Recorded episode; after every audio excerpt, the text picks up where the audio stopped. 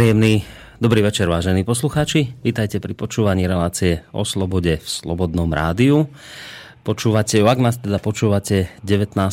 augusta, tak ju počúvate v premiére. Ak nás počúvate v iný termín, tak to bude najskôr nejaká repríza. Príjemný dobrý večer vám praje Boris Koroni.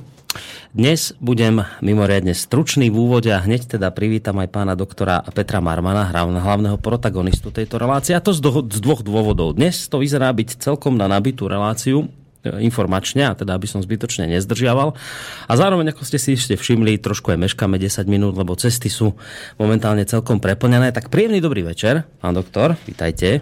Dobrý večer vám, Boris, v štúdiu aj poslucháčom. Ale predsa len si neodpustím jednu vec. Samozrejme, dobrý večer aj vám, vážení poslucháči. Dnes, ešte predtým, ako si neodpustím jednu vec, tak ešte tie technické, že e, dnes urobíme takú výnimku, že nebudeme brať telefonáty, ale maily čítať budeme, tak tie nám môžete adresovať na, na adrese studiozavináčslobodnyvysielac.sk Budeme čítať aj prípadné vaše otázky alebo názory, ktoré nám napíšete cez našu stránku, keď kliknete na tú zelenú ikonku otázka do štúdia. Uh, ale dnes teda telefonáty vynecháme z toho dôvodu, ktorý som povedal, že dnes to teda bude informačne nabité a vás tu dlhšie potom nebudeme mať, možno nejaký mesiac si dáte odmoku. Takže to, čo si nechcem odpustiť, je, my sme včera mali reláciu s eh, Borisom Kolárom, neviem, počúvali ste? Lebo bola téma mimo vládky. E, žiaľ, nepočúval som. No, tak Pripravoval som sa na Dobre, tak vás teraz aspoň prekvapím jednou vecou.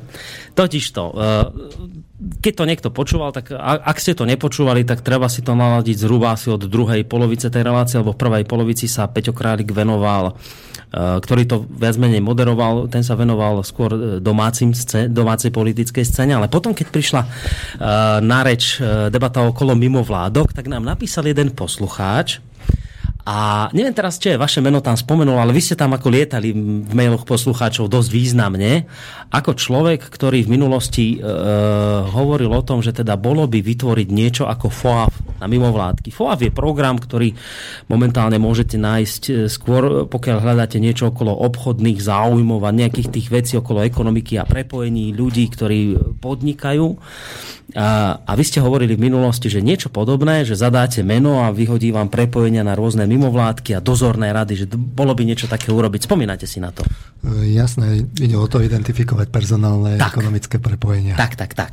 Na to, čo, čím vás teraz prekvapím, verím, že celkom pozitívne je, že Boris Kolár, Kolár dal včera verejný sľub pred poslucháčmi, ktorí toto rádio počúvajú a verím, že v tej chvíli ich bolo dosť dal verejný sľub, že ak by takáto aktivita naozaj vzýšla z niekoho hlavy a bol by ochotný to urobiť, on dá na to financie. Čiže máme človeka, ktorý túto aktivitu zafinancuje. Čiže v tejto chvíli inými slovami o peniaze sa netreba báť. Proste peniaze sú, na takúto aktivitu peniaze máme. On ich dá.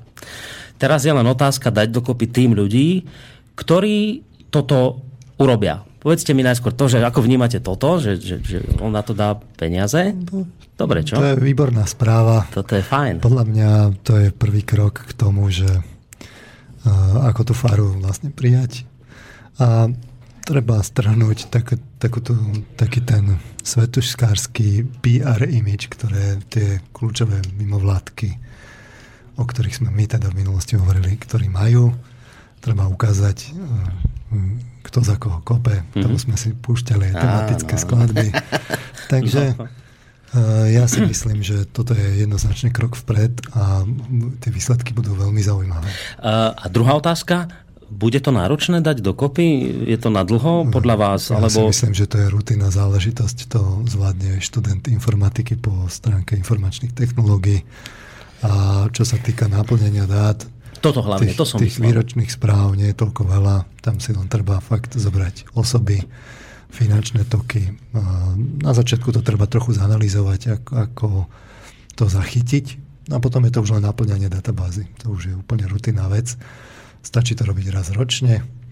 A ešte by som aj odporúčal také hviezdičky, že kto je ako transparentný, kto má aké percentuálne financovanie, mm. krížovými väzbami. Vy by ste sa s tým vyhrali proste. Nechcete to, si to zobrať to... na vaše plece? Máte málo aktivít, vidím na vás. Nie, nie, toto, to, to, to, to, to, to ja, si, ja verím, že toto sa, sa, sa niekto vyjerá a Hej. vychutná si to. No, toto je vlastne taká verejná výzva vám, poslucháči, to je to, čo som aj včera povedal a opakujem to. Ak by ste niekto z vás mali záujem sa do takéhoto niečoho pustiť, nemusíte byť sám, môže, môže vás byť aj viacej. Opakujem, peniaze na to sa nájdu, budú treba si zobrať, ako pán Marman hovorí, do rúk výročné správy jednotlivých mimovládnych organizácií a tam tie prepojenia nájdete, tam sú, hej, uvedené, že kto kde Jasné, sedí. tam, ako... je, uh, tam sú uh, príjmy, ktoré, ktoré príslušná organizácia mala. Uh, oni by mali byť nejako štrukturované.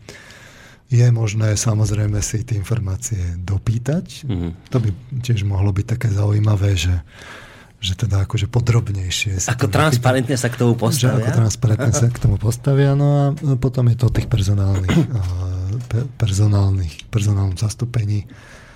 Opakujem, to stačí si len na začiatku trochu zanalizovať a potom je to už len plnenie databázy. Tak, čiže kto máte záujem, opakujem, boris zavináč slobodnyvysielac.sk je moja mailová adresa, dávajte tipy, píšte, dáme nejakú, nejakú skupinku ľudí dokopy a mimovládky na Slovensku sa môžu tešiť, že onedlho takéto niečo určite vznikne.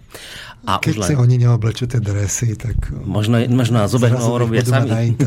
Na urobia sami niečo. A už len malá odbočka, drobná, nemusíte sa okolo toho veľa uh, rozrozprávať. Únik mailov o Georgia Sorosa ste zachytili? To je krásne. My to sme už minule mali v tej relácii kde tam bolo to odporúčanie pána Lajčaka smerom k no. Hillary Clintonovej, čo by ministerke zahraničných vecí. Vidíte, to sme spomínali, ale povyliezali ďalšie veci zaujímavé. Treba najskôr samozrejme sa zamyslieť nad tým, aká je dôveryhodnosť tých informácií, ale ak e, by bola tá dôveryhodnosť nejakým spôsobom aspoň časti potvrdená, tak si to len tak vezmite, že by od nás niekto ministrovi odporúčal e, per, personálne zastúpenie pri nejakých e, konkrétnych, ako riešení nejakých konkrétnych problémov, že od nejakého e, finančníka z nejakej mm-hmm. finančnej skupiny by išiel preukazateľne mail na ministra a ten by mu odporúčal, že kto má čo riešiť. Tak ja som zvedavý, ako by sa práve tieto mimovládky k tomu ako postavili a príslušné médiá by nás hneď poučili, že aké je to hrozné, strašné a neviem čo. No. Tuto zjavne ani pes ešte Nie, nie, nie, ticho popieši nejako vy hovoríte, smečko niečo dalo, ale veľmi málo, Denigen tiež to si, nevšimli si tú vec. Také ironické poznámky typu, že už vieme o čom. O čom sa bude vysielať slobodne najbližšie v auguste, celý august, no, no, smečko dalo, no. To, to inak není to, to, to inak nie je konflikt záujmov. To je, to je dôveryhodné odporúčanie človeka, ktorý s tým má skúsenosť ministrovi zahraničných vecí Spojených štátov amerických. No, tak. E, dnes ste zvolili úderný názov relácie, že kto a za akými cieľmi ovláda západný svet. Kto by povedal, že ste konšpirátor, keď to takto poviete? No, to prenechám na poslucháčov. Takže Poďme mi asi rovno k veci. Ideme rovno k veci, nebudeme už bilancovať žiadne tie minulé diely, ani, ani, ani no, nejak tak sa si vrácať. to tak ako priebežne per partes možno popripomíname trošku. Dobre. Ale tak sa pobavme o tej úrovni demokracie u nás. A, tak, taký ten klasický obrázok, čo, čo médiá hlavného prúdu šíria, je, že tu teda máme tú demokraciu. A, štáty skrátka rozhodujú sami o sebe. E, v nich vládne teda demokracia. Ľud si volí demokraticky svojich poslancov, strany a vlády. A títo ľudia, títo volení zastupcovia rozhodujú o krajine. Mm-hmm. No tak e, keď chce tomu niekto veriť, tak nech tomu verí. Ja by som to tak nazval, že to je taká prvá úroveň, že toho, že kto, kto ovláda ten, ten, ten západný svet. Taká idealistická úroveň. Možno sa ešte v, tej, v tých uh, médiách hlavného prúdu dozvieme isté neistujúce informácie. Uh, a síce, že tí politici sú vlastne pod nejakou krížovou palbou v podstate to ide cez tie politické kampane a, a, a tie strany tiež treba financovať, mhm. takže cez tie peniaze sa tam nejakí takí tí oligarchovia snažia uh, uh, vlastne vtesnať, uplatniť svoj vplyv. A to tak, ako, to tak povedia, že proti tomu treba bojovať. Čo už nepovedia, je to prepojenie veľkých koncernov ako korporácií na, na západe. A to v prípade, keď sa teda vedú tie kampane a, a vlastne rozhoduje sa o politickom zastúpení vlád a samozrejme aj priebežnom, priebežnom vládnutí vlád, kde tie koncerny a korporácie vedia vyvinúť vysoký ekonomický tlak a presadiť si svoje záujmy. Na druhej strane už čo nepovedia je, že akým spôsobom sa dozorujú tí politici vlastne cez médiá a práve mimovládny sektor. Toto je asi taká, tak, ten, taká tá druhá úroveň, že už keď niekto je taký akoby realista, mm-hmm. tak e, vidí, že teda koncerny, médiá, tam je samozrejme aj finančné prepojenie medzi tým. Trošku vám len skočím toto. By ste si trúfli percentuálne odhadnúť, koľko je tých, te, te, tá prvá úroveň tých ľudí, ktorí ešte najmne dôverujú, veria, že je to tak, ako ste povedali, s tou demokraciou. Je to nejaká tá väčšina? prvá národa? úroveň je asi tak uh, uh, zodpovedá, keď sa robia potom tie prieskumy, že koľko ľudí dôveruje teda médiám a tam niekde treba asi hľadať odpoveď na túto mm-hmm. otázku nadpolovičná väčšina ľudí e, vyjadrí teda pochybnosti o tejto mm. prvej úrovni, čiže v tomto momente podľa mňa už ani len nadpolovičná väčšina ľudí, ktorí sú pod uh, masívnym masírovaním mozgov, tomu proste jednoducho neverí. Mm. Uh, v podstate o tej, to, že tie médiá tlačia tú, na tú národnú akoby oligarchiu, tak to v podstate je tak akože všeobecne príjmaný fakt. E, tie, tá faktografia k tomu, že ako sa to deje a to tušenie za tým je, je známe. Čo je oveľa menej známe, je to prepojenie v, tom, v, tých, v tých západných reáliách. Ale pod vplyvom práve tých alternatívnych médií sa myslím, že roztrhlo v rece s tými informáciami ako rôzni filantropi a, a finančníci z, finančných skupín, by sme to tu nazvali, a vlastne uplatňujú svoj vplyv cez médiá, cez mimovládny sektor a tak ďalej. Skrátka sú to peniaze, ktoré sú tam v pozadí, nielen u nás, ale aj tam. A tá druhá úroveň, to by som tak nazval, že to že to je ešte taká, taká demokracia, ktorá je taká narúšaná tými zlými korporáciami hlavne, ktoré tú demokraciu narušujú, lebo si to kupujú nejakým spôsobom. Ale v princípe ešte je tam ako keby medzi nimi konkurencia, tak, tak ešte, ešte tá demokracia funguje, ale treba ju neustále opravovať. Mm-hmm. To je asi taká tá druhá úroveň. No v, v tej tretej už je to potom také, že to si vyžaduje takú podrobnejšiu analýzu, podrobnejšie to zisťovanie faktov, že kto to teda ovláda, ten, ten, ten západ. Tam sa vlastne musí hľadať v tých, v tých vlastnických vzťahoch medzi tými korporáciami. Uh, musí sa, sa vlastne zistiť, že tie korporácie sú neuveriteľne prepojené. Hmm. Skrátka ide o to, že niekto, nejaký akcionár vlastní spoločnosť, ktorá vlastní spoločnosť, ktorá vlastní spoločnosť cez pákové efekty, daňové raje a burzových akcionárov sa to rôzne poprepletá. Na to sú tiež výskumy, tiež sme si ich spomínali, povedzme ten Gladfelder, nie je ich veľa. Mm. Gladfelder, Gladfelder v 2011 skonštatoval, že sa vlastne nestretol s takým predchádzajúcim výskumom a to už sme mali po kríze. V podstate sa zistí, že za, za všetkým stojí pár firiem. je pár tých finančných inštitúcií, alias ekvivalent našich finančných skupín, ktoré si riadia ten vplyv práve na tie, korpora- na tie korporácie, ovládajú väčšinu toho medzinárodného a nadnárodného obchodu.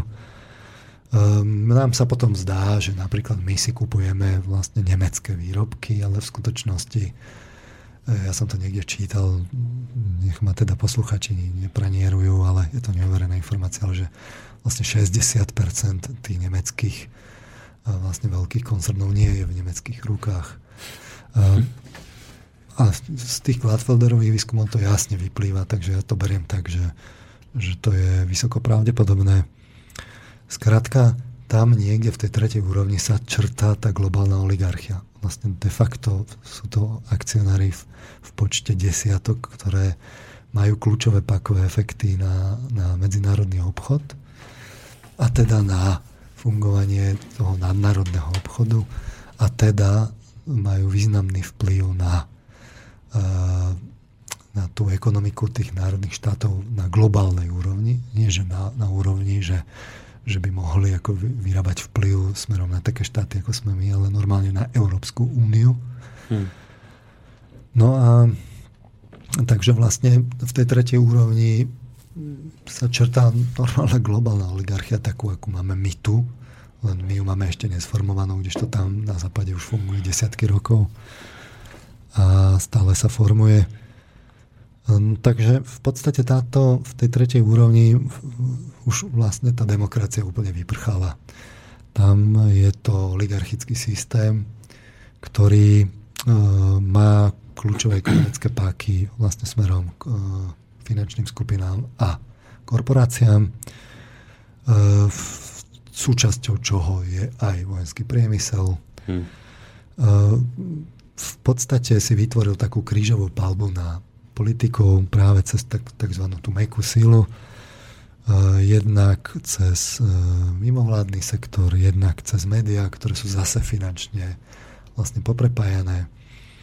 My sme si aj urobili špeciálnu reláciu o tom, ako vlastne je možné tie médiá e, globálne vlastne ovládať. Tie mechanizmy fungujú veľmi jasne. Nie, ako je možné čas, dosiahnuť to, že všetci tvrdia to isté? Na ten čas sa nám to ukázalo hmm. proste veľmi pekne. Hmm. Uh, pridá sa k tomu nejaké Mm, v podstate e, z, tých, toho mimovládneho sektoru to ide jednak cez to sledovanie tých politikov nejakými watchdogovými organizáciami, jednak cez uh, vlastne think tanky, ktoré generujú príslušný obsah, ktorý sa javí akoby taký diverzifikovaný, ale v skutočnosti má tie kľúčové prvky všetky rovnaké. Podobné je to v médiách. Mechanizmy na, na médiá smerom z korporácií vlastne veľmi dobre popisuje Noam Chomsky. To nie sú žiadne veci, ktoré by sme tu vymýšľali cez inzerciu, cez majiteľstvo, think tankami a tak ďalej. No a táto globálna oligarchia takýmto spôsobom potom drží tú spoločnosť e, jednak akoby to tým, tými manipulatívnymi technikami vlastne tú ten ľud demokratický a nechá mu vlastne pečatiť tie, tie voľby, ktoré on, hmm. ona chce. A jednak keby náhodou nejaký politik e, pekne neposlúchal, tak e, tie, tá krížová palba tých e, vlastne médií, mimovládok, ekonomickej síly vytvorí taký tlak, že ten politik v podstate si to veľmi rýchle a rozmyslí vyť ten príklad uh, práve s tým Borisom Kolárom. Hej. Zatlačiť na niektorý z týchto mocenských pilierov typu, že zákon o, práve o, o tých mimovládnych organizáciách, aby teda tie, ktoré sú láskavo financované zo zahraničia, sa k tomu láskavo teda priznali, znamená vlastne politickú sebevraždu Takže... Uvidíme, uvidíme, čo sa začne diať, lebo naozaj je odhodlaný no, ten zákon predložiť. Čo sa začne diať, e, Borisa Kolára už e, vlastne médiá rozoberajú veľmi jasne rozoberajú odlo. V podstate od vtedy, čo e,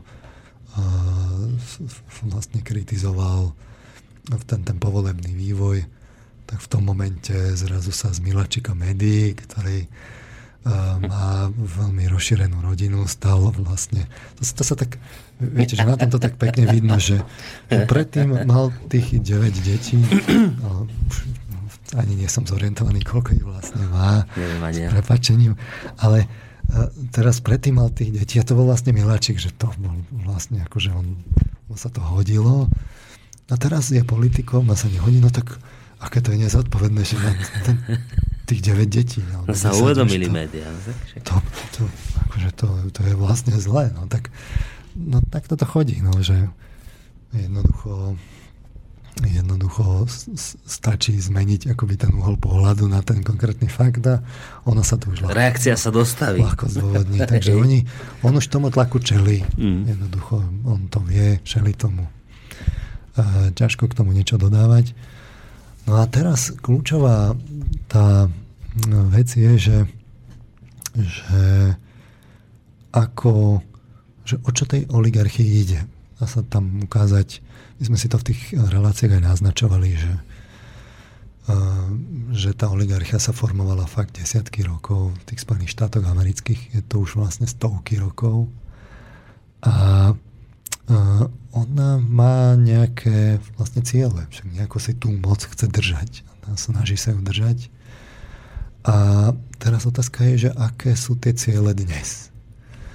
A mm, tu sme si my vlastne, akoby keď sme to skúmali, tak my sme si odskočili do tej spirituálnej oblasti.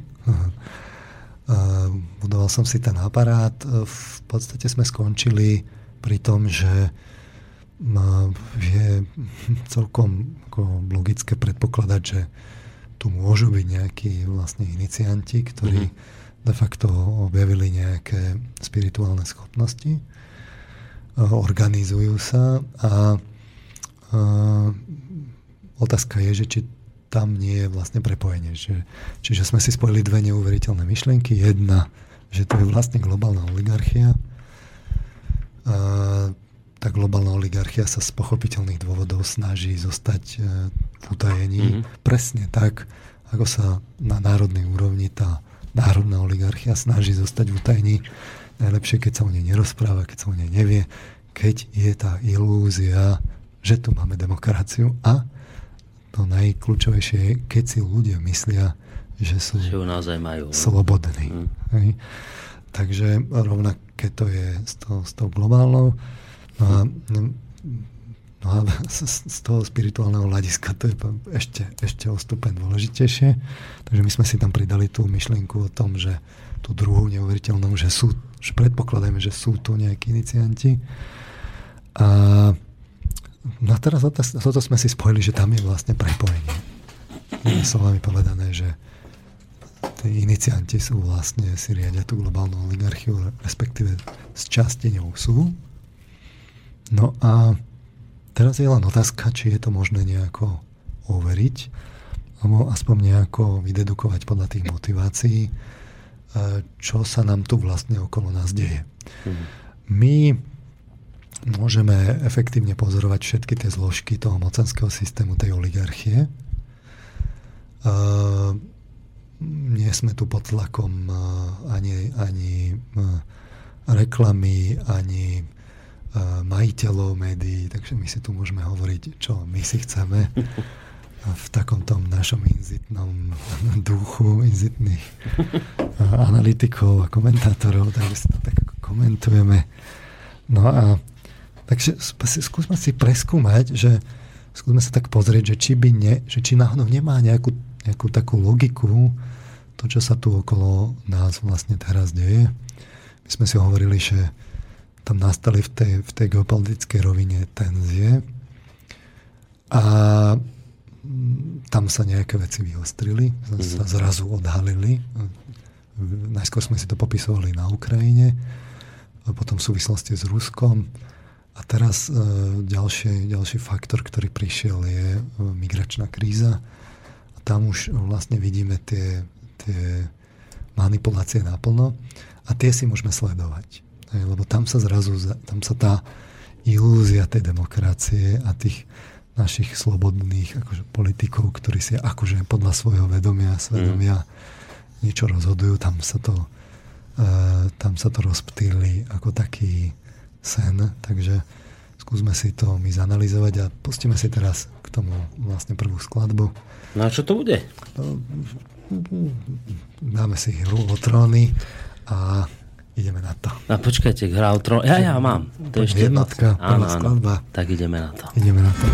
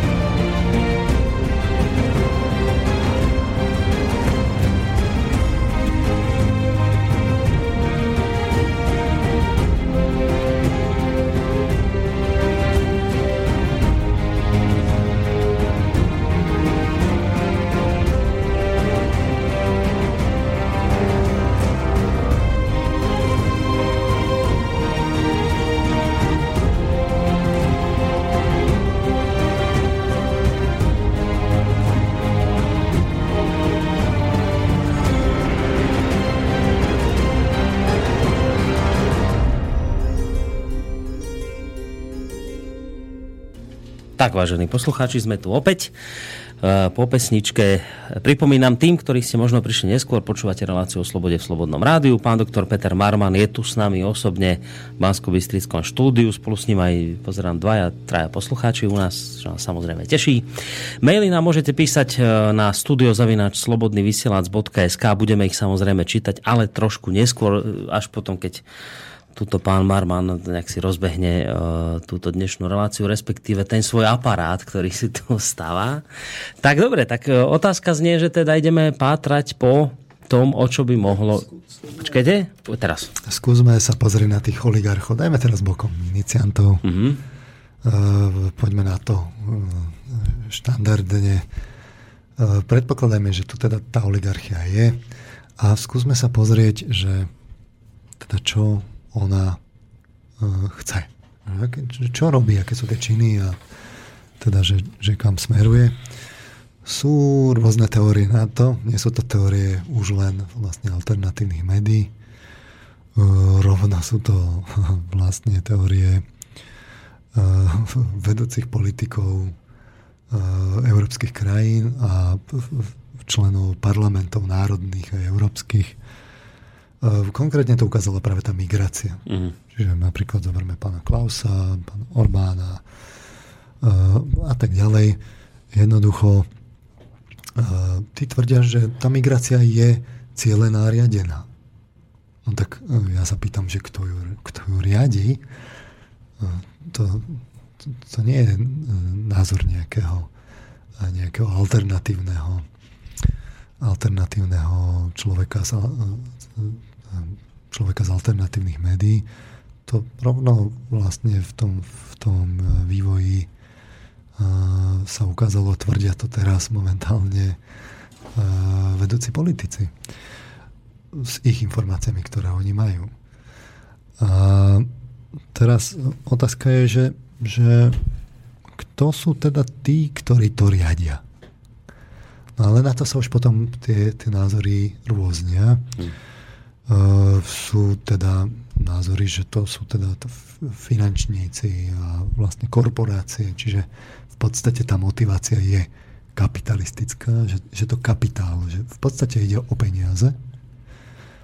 Ako o peniaze? Čo, čo by, no, no, na čom čo, by zarobili? Čo môže, čo môže uh, mať za motiváciu vlastne finančná no. skupina? No tak financie, nie? Boj, boj o moc, len ďalšie posilnenie financií. Druhá vec je, že, že akými prostriedkami to dosiahne, ale proste keď niekto tvrdí, že za tým sú korporácie, no tak potom asi majú cieľ na tom zarobiť. Hej. Iní tvrdia, že, že za tým vlastne stoja lavicoví neomarxisti. Čiže inými slovami povedané, je tam lavicová motivácia, v podstate zameraná na to sociálne, e, sociálne aspekty, že hrajú na spoločnosti na tú sociálnu strunu a že teda vlastne toto je tá motivácia, že sa moc sa získa tým, že, že, že, že sa bude hrať ako na tú, na tú strunu práve sociálneho cítenia, lavicovú. Iní tvrdia, že to sú neoliberáli, čiže inými slovami povedané liberáli, že teda Ide im o to, že čo najväčšiu, tie, tie najväčšie individuálne slobody posilniť. Mm-hmm. Niekto tvrdí, že to v podstate spáchala Európska komisia, že sa v podstate utrhla, robí si čo chce, uh, už si vlastne len posilňuje svoju moc, čiže už je to taký štát v štáte, robí si čo chce, už, už, si, už len si ide svojou cestou a v podstate je to akoby taká ideologická vec, že má svoju, svoju ideologickú líniu, je toto Európanstvo, tá Európa a v podstate si teraz už len prišla do otvoreného boja voči národným štátom a, a razí si svoju cestu tak, aby ich vlastne tie národné štáty zrušila a de facto zostala len Európa a de facto ona Európska komisia. No, superštát proste. Superštát. No a niektorí tvrdia, že za tým sú vlastne neokoni, taká tiež populárna idea vlastne v, v týchto alternatívnych médiách e, neokoni akože neokonzervatívci. Čiže vlastne pravičiari a konzervatívni. Čiže keď to zoberiem, ako tie rôzne motivácie, tak mi to dáva tak, že, že to vlastne nedáva logiku, lebo to ide naprieč celým spektrom, úplne to, zľava do, doprava, úplne, úplne na doraz. Naprieč celým spektrom. A v podstate sa ukáže, že, že akoby je to taká projektívna metóda, že keď mám vlastne pravicového politika alebo pravicovo cítiaceho človeka, alebo liberála, tak on povie, že to sú vlastne neomarxisti, lebo vidí tam toho, toho nepriateľa z toho druhého, Hej, z druhého, druhého tábora. No. Z druhého tábora. Takže im to potom pripisuje a on si akoby tak uh, stráni tú, tú, tú svoju, to svoje presvedčenie a vlastne uh, nepríde sa na to, alebo ten človek nepríde na to, že on si to, že on vlastne tam chce vidieť niečo a niečo nechce vidieť. Mm-hmm. Ale faktom je, že keďže to ide naprieč, naprieč tým spektrom, tak by to vlastne z tohto pohľadu nedávalo logiku. Uh, no ale ono to naozaj nedáva logiku, ani keď to rozoberiete, teda takúto prvoplánovú, lebo v podstate z každých, z každých tých pólov sa vlastne v tých krokoch konkrétnych dajú nájsť veci, ktoré sú z obidvoch tých akoby protipólov. Čiže mm-hmm keď si zoberieme, ja neviem, ten, taký ten star, to staré delenie, že kapitalistické versus to kapitalizmus versus komunizmus, to je vlastne akoby tá praktická, motná, kapitalistická motivácia versus taká nejaká ideová, komunistická, ideologická, ale sa musíme radiť aj vlastne akoby humanizmus, to je tiež nejaký spôsob ideológie. No a tak ten kapitalizmus alebo ekonomizmus by mal byť orientovaný na zisk, rast HDP a hospodárstvo. A tá migračná kríza spolahlivo ukáže, že, že vlastne všetky tieto motivácie sa na tom rozbijú, lebo, lebo kapitalisti by nemali záujem, aký majú oni záujem sem vlastne pritiahnuť migrantov, lebo to však to v konečnom dôsledku znižuje výkonnosť tej ekonomiky a v konečnom dôsledku znižuje to tú, tú konkurencieschopnosť toho ekonomického priestoru. Vy keď sem do, uh, dovediete migrantov s nízkym vzdelaním z iného kultúrneho prostredia, Uh, tak vlastne vo výsledku vám klesá výkonnosť ekonomiky. Aj keď počujeme také demagogické argumenty, že Lacná to zvý, pracovná sila. Zvýši, zvýši to HDP, neviem čo, alebo lacná pracovná sila, ale lacná pracovná sila uh, je, je, je fikcia. Aj tá lacná pracovná sila musí mať nejaký stupeň vzdelania. Nemôžu, nemôžu to byť analfabeti napríklad. A tiež musí, musí mať nejaké pracovné návyky. Čiže v podstate ona, lacná pracovná sila je vtedy dobrá, keď je, vychádza z toho kultúrneho prostredia tej domovskej krajiny, akurát má uh, nízke očakávania na mzdy. A naviac, naviac uh, túto lacnú pracovnú sílu si môže dovoliť uh, vlastne nemecká ekonomika, ale nemôže si ju dovoliť vlastne napríklad južné štáty, ale väčšina európskych štátov si to vlastne nemôže dovoliť, lebo veď majú, tá nezamestnanosť je Hej. hlavne u mladých ľudí je vysoká. by ich ľudia o prácu. A, a tak ďalej, a tak ďalej. Tá, tá kapitalistická motivácia, keď to prísne to vypadáva. Za, za té hľadáte, tak je nelogická. Mm. Tá, ja, len, ja len chcem doplniť, včera to hovoril v tej relácii s Borisom Kolárom Peťo Králik, neviem, či je to pravdivý údaj, že z toho milióna utečencov, ktorí prišli do Nemecka, sa reálne zamyslelo 50 a že je to veľký tlak na tamojší sociálny systém, ktorý teraz musí proste vygenerovať ďalšie zdroje, ktoré bude dávať týmto migrantom. To je len akoby také potvrdenie toho, čo hovoríte, že keby ste za tým hľadali ekonomický profit, tak ho veľmi nenájdete. Toto, toto nie je proste o ekonomike, lebo tá, tie zisky sa tam hľadajú veľmi ťažko. No, to je také, viete, že to je presne tá, ten druh analýzy vysvetľovania ex post, alebo to, čo sa mi páči, že keď ekonomika ťahá a potrebujem vlastne migrantov s, s, so vzdelaním a zelené karty, tak to je vlastne veľmi výhodné sem stiahovať expertov. A keď potom prídu vlastne takýto, tak je vlastne veľmi výhodné mať lacnú pracovnú silu. je to také hranie sa so slovami. Hej. Ale faktom je, že aj keby som bral, že tam bolo pol milióna um, miest pracovných v Nemecku, aj tak uh, vlastne to uh, ten, ten milión je nezmysel z, tej, z hľadiska tej ekonomickej motivácie. Jednoducho tam bolo pol milióna pracovných miest a milión tých, tých ľudí tam dotiahnuť naviac so scelovaním rodín je vlastne z tohto pohľadu nezmysel. A ho naviac hovoríme len o Nemecku, zvyšok Európy má problém. Hej. Tam je nerovnováha práve v tom, že Nemecko versus v podstate zvyšok Európy. Eh, oproti tomu, keď stojí tá ideologická motivácia, no tak tu zase sa to rozbije na tej, na tej, na tej motivácii, lebo eh, tu konkrétne väčšina tých migrantov sú islamského vierovýznania. Islam má veľmi silnú a veľmi fatalistickú ideológiu. A keď chce niekto ideologicky posilniť, že, že, že ich sem pozýva, lebo Eh, ideológia, lebo vlastne bude ma niekto podporovať a veriť tej mojej ideológii, eh, európskym hodnotám, humanistickým a neviem čo. No tak z tohto pohľadu je to tiež číri nezmysel. Eh, to je proste, to je vo veľa bodoch úplne na tých mimovládkach je to vidno, že oni podporujú opak to, ako u tých migrantov, že sa majú prísť, ale tí vlastne prichádzajú s opakom toho, čo oni hlásajú ideologicky. No, no tak z tohto pohľadu to tiež nedáva zmysel. Čiže túto, túto, akoby tieto poly môžeme vylúčiť. Potom máme, ja neviem, lavica, pravica. Nie? Tak e,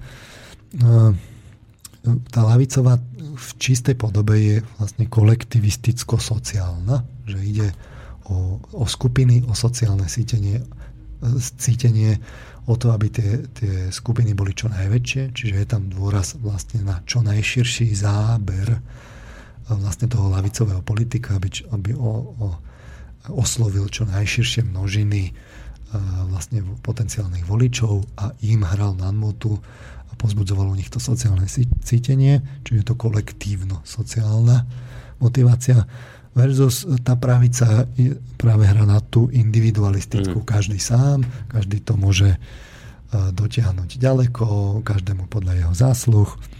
Uh, uh, takže skúsme si to rozobrať. No tak uh, tá lavica by mala podporovať masu, v podstate by mala ísť smerom k populizmu, zaháňať všetkých, pokiaľ možno do jedného uniformného košiara, ktoré osloví a zožne si svoje príslušné hlasy. Z tohto pohľadu by lavica nemala e, podporovať vlastne minority. Z toho nič nemá. Z toho má len problémy. E, mala by naopak podporovať vlastne tých, tých svojich voličov a tú reprodukciu, čiže inými slovami povedané rodinu, sociálne dávky pre nich a tak podobne. Mm. A z tohto pohľadu opäť tí migranti vlastne nedávajú, nedávajú veľký zmysel. To, že oni žijú teraz na sociálnych dávkach a budú chvíľku akoby voličmi, to je veľmi krátko zraké, len potiaľ, pokiaľ oni sa si nezaložia vlastné strany, ktoré potom budú dávať hlasy a už to nebudú tie lavicové. Čiže tá podpora a, naviac podpora tej rodiny vlastne je, je dnes fiktívna. V tých, tých štátoch sa nepodporuje rodina. Čiže v podstate taká klasická lavicová agenda vlastne sa dnes ne, ako v tej podpore rodiny to, to dnes nefrčí. Mm. Takže lavicou to nebude. Pravica je naopak elitárska, podporuje individuálne statky a výkonnosť ekonomiky, vzdelávanie, sofistikované služby s pridanou hodnotou. Prečo by pravica mala podporovať migráciu, to, to úplne nie je jasné. To je len zbytočná záťaž sociálneho systému. Menej potom ide na výskum, menej ide na HDP. Um, ehm, No proste skrátka to ani no, jedine by obstal ten argument lacná pracovná sila. No, ale... ale koľko takých tých miest je potrebných, to určite nie sú také dávky, aké sa vlastne momentálne presadzujú v Európe. Pripomeňme si, že, že tá migrácia, migračná vlna, ona neskončila, mierne oslabila, momentálne má problém Taliansko, uvidíme, ako sa to vyvinie s Tureckom, tam to tiež nie je 100% e, zafixované, takže uvidíme. môžeme si zobrať, povedzme, tie, tie protipoly zase konzervatizmus, konzervativizmus versus, versus liberalizmus. liberalizmus. No tak prečo by mal konzervatív, konzervatívna časť vlastne podporovať napríklad rovnoprávnosť homosexuálov alebo to je jedna z vecí, ktoré vlastne vidíme v, tom, v tej agende, ktorá prichádza z mimovládneho sektora je bohate podporovaná, ale aj u tých migrantov, že veď tam sú antikonzervativistické hodnoty, mnohoženstvo, uh, uh, sobáše s, s, uh, s neplnoletými ženami, kultúrne to úplne nekompatibilné kultúry alebo málo kompatibilné Takže konzervatívci s týmto pochopiteľne by mali mať problém. Uh-huh. Uh, liberalizmus naopak uh, uh, by tiež mal mať problém, lebo keď islám je vyslovene konzervatívny, len je inak konzervatívny ako ako, je, ako sú konzervatívci vlastne v tom európskom prostredí, no tak s tým by mal mať liberalizmus opäť problém. Ale vidíte, že práve tie liberálne mimovládky s tým problém nemajú. Práve oni to podporujú. Uh, takže uh, alebo prečo by napríklad liberáli mali podporovať juvenilnú políciu uh, a, a podobné rôzne takéto agendy. Takže keď to rozoberiete, tak to vlastne nedáva logiku. Nie, že, že sa to tak bije vzájomne všetko. No? V podstate imigrantov s nízkym vzdelaním, fatalistickým náboženstvom a zásadne inou kultúrou by vlastne nemal chcieť nikto. E, vždy to rozvracia totiž to oni, tú agendu to, toho príslušného prúdu, e, či už lavicovo-pravicových, konzervatívno-liberálnych alebo kapitalisticko-ideologických Eh, jednoducho toto fakt by nemal mať v agende nikto, ak si mhm. zastáva tie hodnoty, ktoré chce. Čiže tých, tých, takýchto imigrantov by vlastne nemal chcieť nikto. Ale vidíme, že ich chcú. Chcú ich naprieč s všetkými týmito prúdmi. Chcú ich lavicoví, pravicoví politici. Chcú ich zrovna tak pravicová mhm. Angela Merkelová ako je tam podpora Holanda, eh, alebo Labicový Zigmar Gabriel, eh, to je Nemec, SPD, SPD v Nemecku. Úplne, to je, tí sú úplne... Zelený dokonca. Európska komisia. To, toto je zaujímavá otázka, že Európska komisia má teda ak, aké tie hodnoty má, že, že čo sú to za hodnoty, čo má Európska komisia, toto mi nie je celkom jasné, že ktorými sa riadi. To sa tak akože ona má také univerzálne, ako keby, všimnite si takú tú auru tej Európskej komisie, ako keby sa jej tieto akoby prúdy netýkali. Ona je vlastne taká veľká ona je matka zjednotiteľka, ktorá nám chce dobre. A no ale ona chce tých migrantov. Keď pozeráte tie kroky, ktoré oni robia, a, tak, tak vidíte, že to, oni vlastne celý čas tých tú migráciu podporujú. Aj tú, tú imigráciu. A ne, nezačalo to vlastne to, to, to minulý rok. Celý ten západ okolo toho Bruselu chce. Všetci ich, ich chcú, napriek tomu, že vlastne nech už majú akékoľvek hodnoty, vždy im to nepasuje. Uh, a už ani ten apel na tú ľudskosť nemôžu použiť, ktorý tak ako ešte používali minulý rok. Uh, väčšina tých ľudí nebola zo Sýrie. Uh, už aj tie teroristické rizika sú obrovsky viditeľné, to už sa nedá ani zamachliť. Mňa fascinuje, ako Angela Merkelová teraz povedala, že to vlastne... To nesúvisí vôbec s migráciou. To vôbec, to, vo, ja, to vôbec nesúvisí, to, trochu to je akože vytrhnuté z kontextu. Ona to tak povedala, že to vlastne vzniklo, ako, ako, akože hrala na tú stranu, že to vlastne vzniklo pomimo a už to tu bolo a že toto, keď prišla tá migrácia, tak vlastne to, to nemôžeme hovoriť, že to tým vzniklo. No, ako, ako keby to nemohlo tá migrácia podporiť. Všetky tie veci, čo sme si my okolo toho hovorili, a ona si stále hudie tú svoju pesničku. No. A, no ale už, ja, ja neviem, kto, kto tomu ešte verí. Tak, tak ja neviem, asi, asi sa budú musieť stať nejaké atentáty v Nemecku, aby toto prestala hovoriť. Tam to bolo tak viac menej ofús. Ne, nebolo to také ako vo Francúzsku.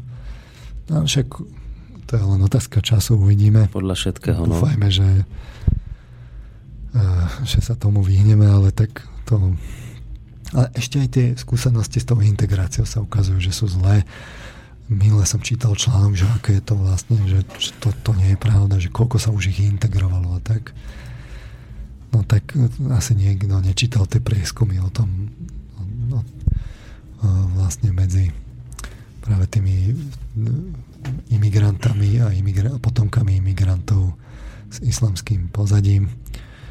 Uh, takže je to také čudné, že všetci povedzme tú migráciu podporujú, ale vlastne v tých agendách to nemajú čo mať, ale oni to chcú. Mm-hmm. A asi sa teda rozhodli podľa svojho vedomia a svedomia, lebo my sme ich zvolili a oni sa teda uh, tu vidíme, aký je ten, tá úroveň demokracie. Nikto to s tým poriadne nesúhlasí vo východoeurópskych krajinách. Väčšina v Nemcov s tým má problém, ale aj tam to vo veľkom razia. Stále si tú agendu, stále si tú pesničku hôdu. Takže to sa, sa na prvý pohľad javí, že, že e, ako keby to, že tu vlastne je nič jasné, že, že z toho nedostaneme tú motiváciu a že im asi fakt ide o tú dobrú vec. Uh, alebo je to úplne náhodné, že oni, oni vlastne opustili tie svoje hodnotové prúdy a teraz asi teda v takomto návale tej asi teda ľudskosti to teda presadzujú. No inak sa to vysvetliť nedá, e, keď hovoríte o, tom, o tých rôznych prúdoch, ktoré to vlastne podporujú, ale vo svojej agende to nemajú, tak ako najkrajší, najviditeľnejší príklad toho, čo teraz hovoríte, je, že toto nejde do hlavy. Toto si predstavte, vážení posluchači, že dúhový pochod, to, to sú homosexuáli, však to je v poriadku, sú. A teraz transparent Stop islamofóbii. Oni, ktorí, keď by sem tí islamisti, tí, tí, tí moslimovia prišli vo väčšom, tak v prvom rade oni na to doplatia úplne najviac. Úplne najviac, presne táto skupina, ktorá najviac kričí stop islamofóbie. Teraz to, čo vlastne pán Varman hovorí, že toto nejde do hlavy, že to sú veci, ktoré sa vzájomne bijú. Toto je len taký ako najkrajší, najviditeľnejší príklad toho, že keď si kladete otázku celkom logicky, že ako je toto možné, už si viem predstaviť kohokoľvek bojovať za práva, ja neviem, moslimov, aby sem prišli utečenci a niekto, ale neviem si to predstaviť homosexuálov, neviem si to predstaviť u rôznych feministických organizácií, ale je zvláštne, že tak feministky, ako aj homosexuáli, teda homosexuáli, to sa ospravedlňuje homosexuálom, ako ich lobby homosexuálna, si tu tých islamistov a tých moslimov praje. Navzdory tomu, čo je dnes každému jasné, ako by to vyzeralo, keby sem reálne prišli. A toto je to, čo vy vlastne hovoríte, že je to také zvláštne, že nikto by ich tu nemal chcieť. A chcú, chcú ich všetci, aj, aj, aj homosexuáli, aj, aj dokonca aj, aj feministky ich tu chcú, aj ich zástupkyne feministické, hoci je známe, že teda ako to vyzerá v moslimskom svete so ženami, a tie feministky nemajú problém. Pustíme si k tomu no, skladbu. No, no počkajte, a tá ľudskosť, to nie je dobrý argument, že skúsim naivne, že sa tie feministky polučtili a povedali si, no sú akí sú, ale tá Sýria sa bombarduje, tí ľudia sú v hroznom stave tam, deti zomierajú a tak ďalej, tak si feministky vstúpili do svedomia. Homosexuálna lobby si to tak tiež povedala, no ale tak asi by sme tu na, mali problém, ale zase na druhej strane, to je hrozné, čo sa tam deje.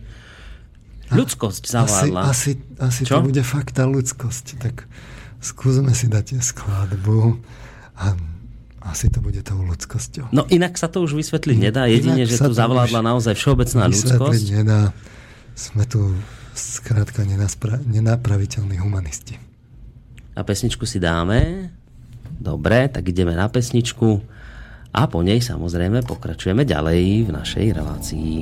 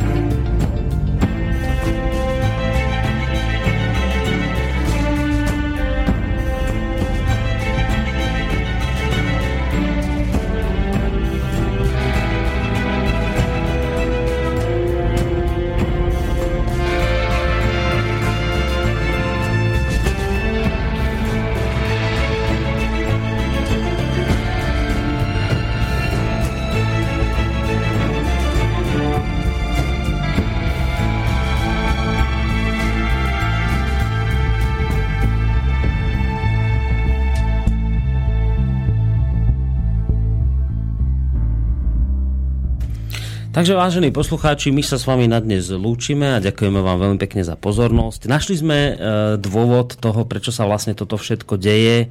Je to ľudskosťou, ktorá zavládla tu u nás v Európe. A už netreba nič riešiť, čakajú nás len svetlejšie zajtrajšky. Demokracia tu funguje, našťastie síce tie vlády sú skorumpované, ale, ale, ale ešte, že tu máme aktivistov a a humanistov. Tak. Hm, takže majte sa pekne. Či ešte bude nejaký háčik? Jedine, že by to bola nejaká... Alebo že by to bolo ešte inak. Alebo že by to bola nejaká hra. tak sme si tematicky pustili uh, známu skladbu z House of Cards. Uh, no, takže keď sme to tak analyzovali, analyzovali o tej oligarchii, tak Vieme, že sú tam nejaké vlastne prepojenia z tej ekonomiky a tých vlastnických vzťahov to vidno, ale nevedno, že čo chcú, ako si tých politikov vlastne zoradia. A nevedno, nevedno, kto to sú tí oligarchovia. Ale uh, už to je symptomatické, že tí politici vlastne sa neriadia tými svojimi hodnotovými uh, orientáciami. Je proste vidno, že Eh, že tie skratky tých strán, ktoré tam oni majú, vlastne to už to je dneska úplne, že eh, to už vôbec nepoužívajú. Eh, čiže toto je jedna z vecí, že potom tí voliči to nechápu, že ja som zvolil v Nemecku pravicového konzervatívneho politika a ja sa nestačím čudovať, že čo on robí. Hej? Mm. A veľmi dobre si rozumie s tým lavicovým politikom, ale ani tí lavicovi sa nestačia čudovať, že čo, čo on robí. Oni si robia, čo chcú. Uh, tak buď si robia, čo chcú, ale potom, že prečo si to robia, asi teda tou ľudskosťou, alebo teda je tá motivácia, že ich niekto nalinkoval, uh, je vlastne, že oni to tak machlia a vyzerá, budia ten dojem, že ako keby plnia tie, tie, tie programy tých svojich strán, ale v skutočnosti robia to, čo im niekto nalinkoval. My sme si hovorili tie piliere tej moci tých oligarchov a je vidno, že e, to, to, čo svedčí o tom, že to teda není tou humanitou, e, je to, že tie, aj tie médiá, aj tie mimovládky sú pekne zoradené do šíkov a proste tlačia tú agendu. Presne tak, ako to tlačia tí politici, tak to tlačia tie médiá a tlačia to aj mimo vládky. Proste v otázke migračnej krízy panuje je vzácna zhoda. Absolútne, že to je to ešte, že my sme, my sme sa tu, tu zvykli, zvykneme hádať vo všetkom, ale, ale tuto majú zázračne všetci jasno. A, a prečo teda tým, tým mimovládkarom e, e, vlastne nejde o tú humanitu, to vidno na tom, že, že, že oni ak, akí sú zoradení a uvedomili. To sme si minule tiež hovorili. E, oni sa nikdy nepohádajú. Mm-hmm. Nie, nikdy. A pritom e, mohli by sa dokrvi pohádať, e, veď aj, veď norm, čo by bolo normálne, že, že keby boli tie feministky alebo práve tie sexuálne menšiny ako zdravo by sa ako zastávali svojich práv, tak by to robili tak, aj keby boli uvedomili, tak by povedali, že dobré, že áno, e, islamskí imigranti áno, ale s jednoznačnou požiadavkou, že sa musia vzdať e, vlastne svojich tradície. Z tých svojich tradícií, no? ktoré sú v rozpore s tým, čo my chceme. Hej, hej. A, to, a toto by mali byť tlak. To by mali byť normálne, že iniciatívy a petície na vlády a proste tlačiť a legis, do legislatívy, to by už mali byť legislatívne návrhy, že, že teda ako áno, ale azyl rozhodne len v prípade, keď každý z nich deklaruje, že považuje ženu za rovnoprávnu a bude sa podľa toho správať alebo sexuálne menšiny za rovnoprávne a budú, bude sa podľa toho správať e, ochrancovia práv e, podobne by mali brojiť ochrancovia zvierat. No. E, a, a takýchto príkladov je, je veľa, mm. ale toto my nevidíme. Je tam skrátka neuveriteľná zhoda vlastne a uvedomelosť a oni sú zradení ako do jedného šíku. To sa netýka len migračnej krízy, ja neviem, antifašizmus vlastne v baltských krajinách a na Ukrajine. Um, ochrancovia práv na Ukrajine by mali vo veľkom vlastne niečo robiť a ukazovať tie obete na Donbase a podobne. Mm. Alebo povedzme v Odese antikorupčníci by vlastne mali vo veľkom planírovať nielen národné vlády, ale korporácie a ukazovať korupciu v, v Bruseli a tak podobne. Uh, ďalšia vec je, kde to je nejaké čudné s tými mimovládkami, čo sú vlastne ideologické je to vlastne ako keby ideologická základňa tej, uh, tej západnej civilizácie, tak tam niektoré agendy ako si chýbajú. Čiže ja neviem, mali by sme mať, viete, že v niektorých otázkach, v každej otázke máte vždy dve strany, jedna uh-huh. za takú a druhá je za protipol. Ale tieto mimovládne organizácie, oni zjavne akoby pokrývajú tie, tie, ktoré sú tie významné, oni pokrývajú zjavne len akoby tú jednu časť.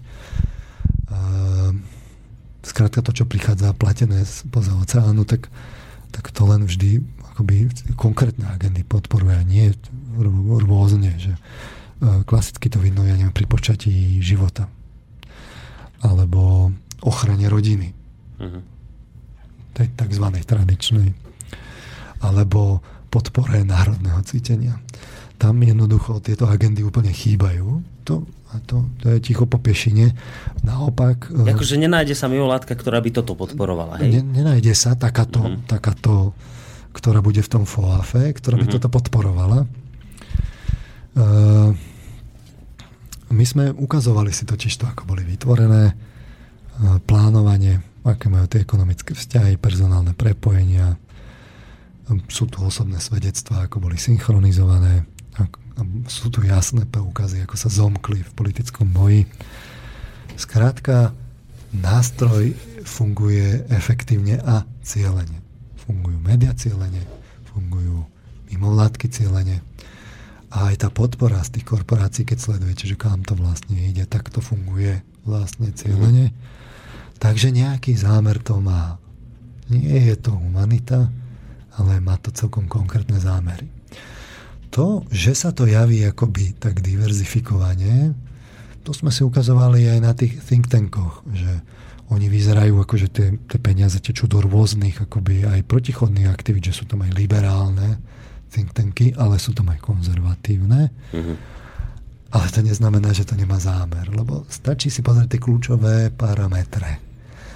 A keďže to nepokrýva celú tú agendu, ktorú by ste, že rozumiete, že keby to malo byť korektné, tak by sme mali vidieť, že, že teda pokrývame peniazmi všetky tie protipoly všetkých tých otázok. Hej a vtedy by sa ukázalo, že ako to je a vtedy by to bolo vidno, že v tom, v tom dialogu tých protistrán by sa ukázalo, že ako to má byť a bolo by vybavené. Uh-huh. Ale tuto to takto nefunguje. Tuto je dopredu povedané, čo sa má raziť. To je zafinancované a veľmi škaredými metodami sa bojuje proti tomu protipolu. Veľmi škaredými metodami.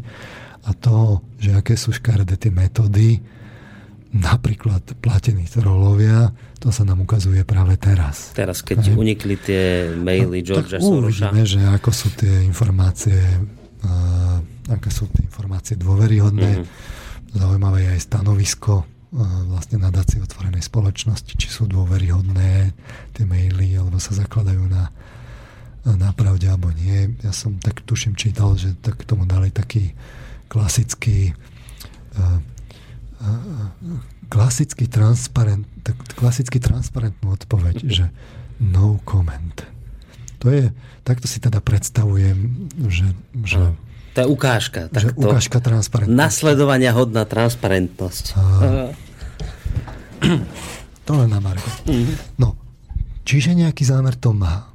Nie, žiaľ, nie je to humanita, je to zámer len sa nám na prvý pohľad javí ako nepochopený alebo nepochopiteľný.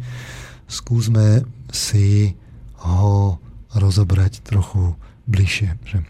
Vždy sa totiž to ukáže, že niekto, e, niekto narieka. Že keď, keď vy teda nepokrývate tu tie, tie agendy tak rovnomerne, tak niekto, vy keď to sledujete, tak niekto, niekto zjavne akože narieka, že sa stiažuje na, na, na, na e, nerovnoprávnosť. Mm-hmm. Že, že jemu je škodené jednostranne. Mm-hmm.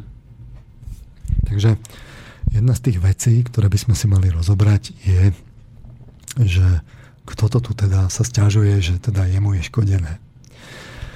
Ehm, my sme tu mali raz taký ehm, vlastne taký ponos, že, že v podstate na, na bielej rase sa pán ako pácha genocída. Či si spomínate? Spomínam. Ehm, sú to také vlastne aj videá na YouTube, v internetom to chodí.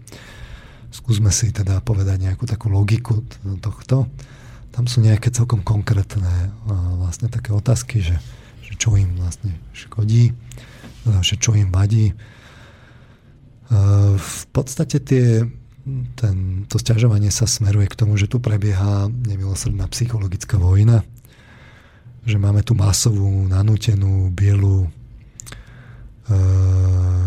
teda imigráciu do beložských krajín, ale iba do beložských krajín. A otázka je, že prečo sa to deje iba u Belochov a nie v Afrike, nie v Číne, ani v Japonsku. E, okrem toho je tu vládou nanúcovaná integrácia do všetkých oblastí, kde žijú Belosy. Čiže e, vlastne e,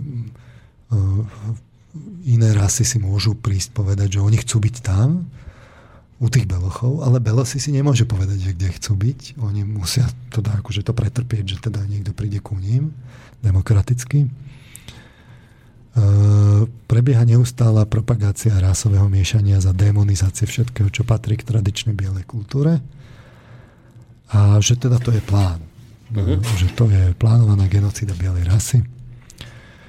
E, že to teda v praxi prebieha tak, že prídu imigranti, bieli sa odsťahujú inám, pôvodná štvrť nemá potom domácu kultúru. E, tá v tej, v tej vlastne štvrti, kde, ktorá takto vznikne, vznikne de facto uh, už iná raso, rasa a, uh, a kultúra.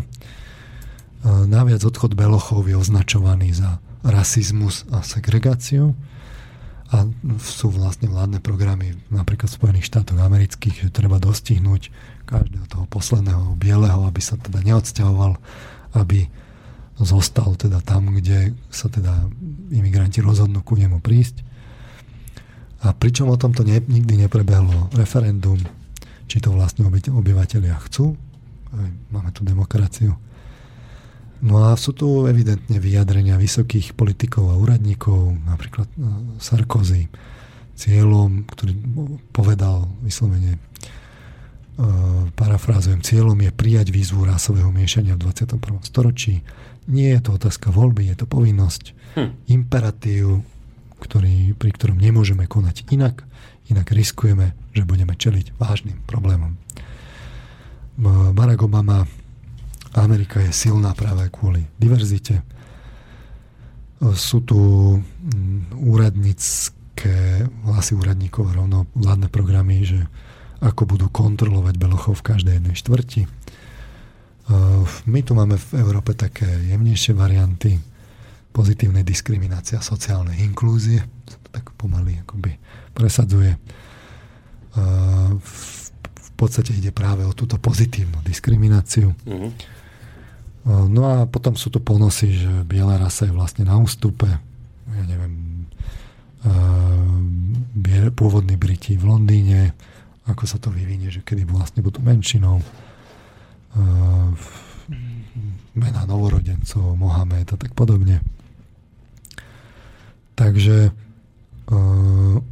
každý má slobodu že si môže vybrať, kde bude bývať, ale Belosi nemajú, musia bývať vlastne s inými, lebo inak sú rasisti. Máme mať diverzitu, taký slogan, čiže rôznorodosť, ale tu dosiahneme tým, že všetkých premiešame a de facto rasy zaniknú. Tak to je predstava diverzity. Naše mesta asi majú vyzerať tak, že tu bude taká malá Čína, malý Blízky východ, malá kade čo. A v tom by sme mali žiť Pričom z toho kulturologického hľadiska to je evidentný blúd, veď e, takto jazykovo urezané oblasti oni sa teda národnostne urezané oblasti oni sa ani len jazykovo nevyvíjajú. Takže e,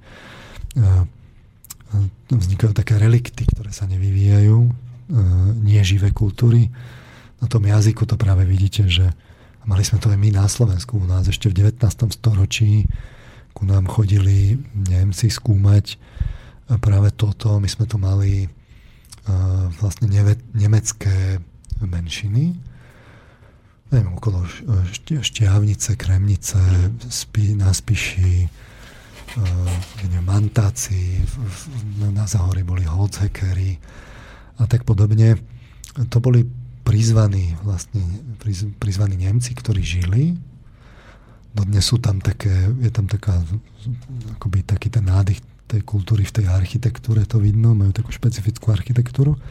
No a v 19. storočí chodili ich skúmať, lebo oni hovorili Nemčinou, ale Nemčinou z toho e, storočia, v ktorom prišli. Čiže u mhm. nás bolo možné skúmať živú Nemčinu z 12. storočia, z 13. Mm-hmm. storočia a tak podobne. Sú tam dochované záznamy. No, no, no schválne otázka je, že keď porovnáte maďarčinu, vlastne tých Maďarov, ktorí žijú u nás, s Maďarmi, ktorí žijú v Maďarsku, aj tam vidíte rozdiely. Alebo si porovnáte Slovenčinu vo Vojvodine s našou Slovenčinou a zistíte, že rozprávajú tak, ako rozprávali v 19. storočí, keď tam odchádzali do Vojvodiny. No, lebo sa to kultúrne nevyvíja. Hej. Čiže idea, že sem príde e, vlastne iná národnosť a ona tu bude a my tu budeme mať multikulty, je holý nezmysel, lebo to multikulty nebude, lebo tá kultúra sa nevyvíja tu. Mm-hmm. Tu zostane relikt. Naviac e, ešte ten relikt zostane taký, že on ako keby absorbuje tú, e, tú našu kultúru, mm-hmm. ktorá je tu. Tu vidíte, ja neviem, pobavte sa so Slovákmi, ktorí odišli do Ameriky, že to bolo, som, to, to, som toto skúmal, že, že máte rodičov, ktorí odišli do, do tej Ameriky a žijú tam povedzme 20 rokov, alebo, alebo ľudí, ktorí odišli do Nemecka, žijú tam 28 rokov, takých sme tu mali, že v 68. odišli. Mm-hmm. Tak oni majú, oni, aj keď rozprávajú po slovensky, je vidno, že v, tých, v, tom, v tom myslení, v tom hodnotovom uh, rámci jednoducho zaabsorbujú a príjmú akoby tú, tú, tú kultúru, ktorá je tam miestna. Pokiaľ ale vlastne sa chcú integrovať, čo tí naši sa chceli integrovať. A už za ich života to vidno. A už potom, keď majú deti, tak oni už väčšia, Hej, už. zväčša majú také, akože už sú to Nemci alebo Američania. Mm. Ale keď tam, keď, keď tam prídu kultúry, ktoré sa nechcú integrovať, tak to, to nebude fungovať. Proste jednoducho tam vznikne relikt. To nebude multikulty. To bude reliktózne a vznikne niečo iné než kultúrne obohatenie. Kultúra sa totižto vyvíja aj v tom, v tom geografickom prostredí. Sa na to adaptuje stovky rokov. Nemôžete zobrať islám a teraz ho presuniete do nejakej ku nám a všetko zostane tak, ako bolo. Veď na, tá kultúra sa na to adaptuje, na to životné prostredie tam, na podnebie. Ten, ten, ten, tie rituály, ktoré sú tam, oni sú robené vlastne pre to podnebie a tie geografické podmienky, ktoré sú tam a to treba všetko prispôsobovať.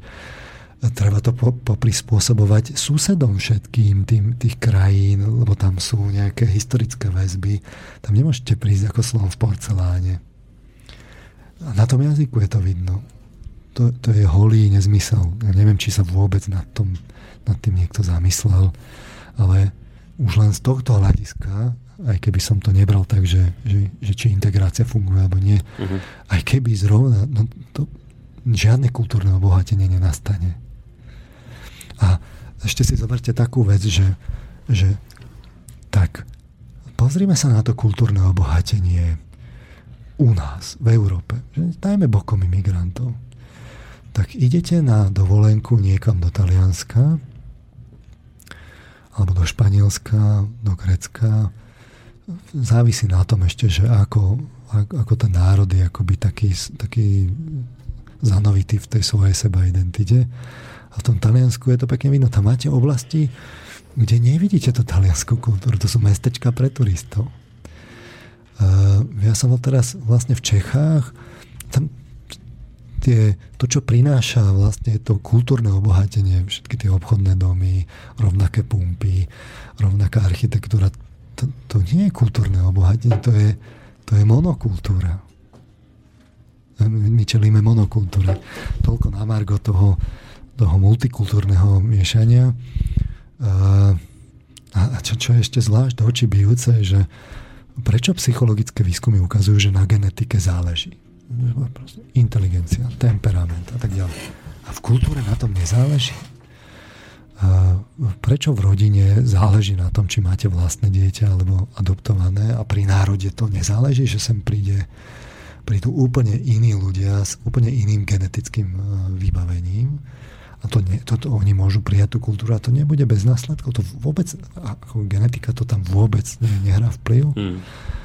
Uh, a to nehovorím o tých fakt, že kultúra sa fakt adaptuje stáročia.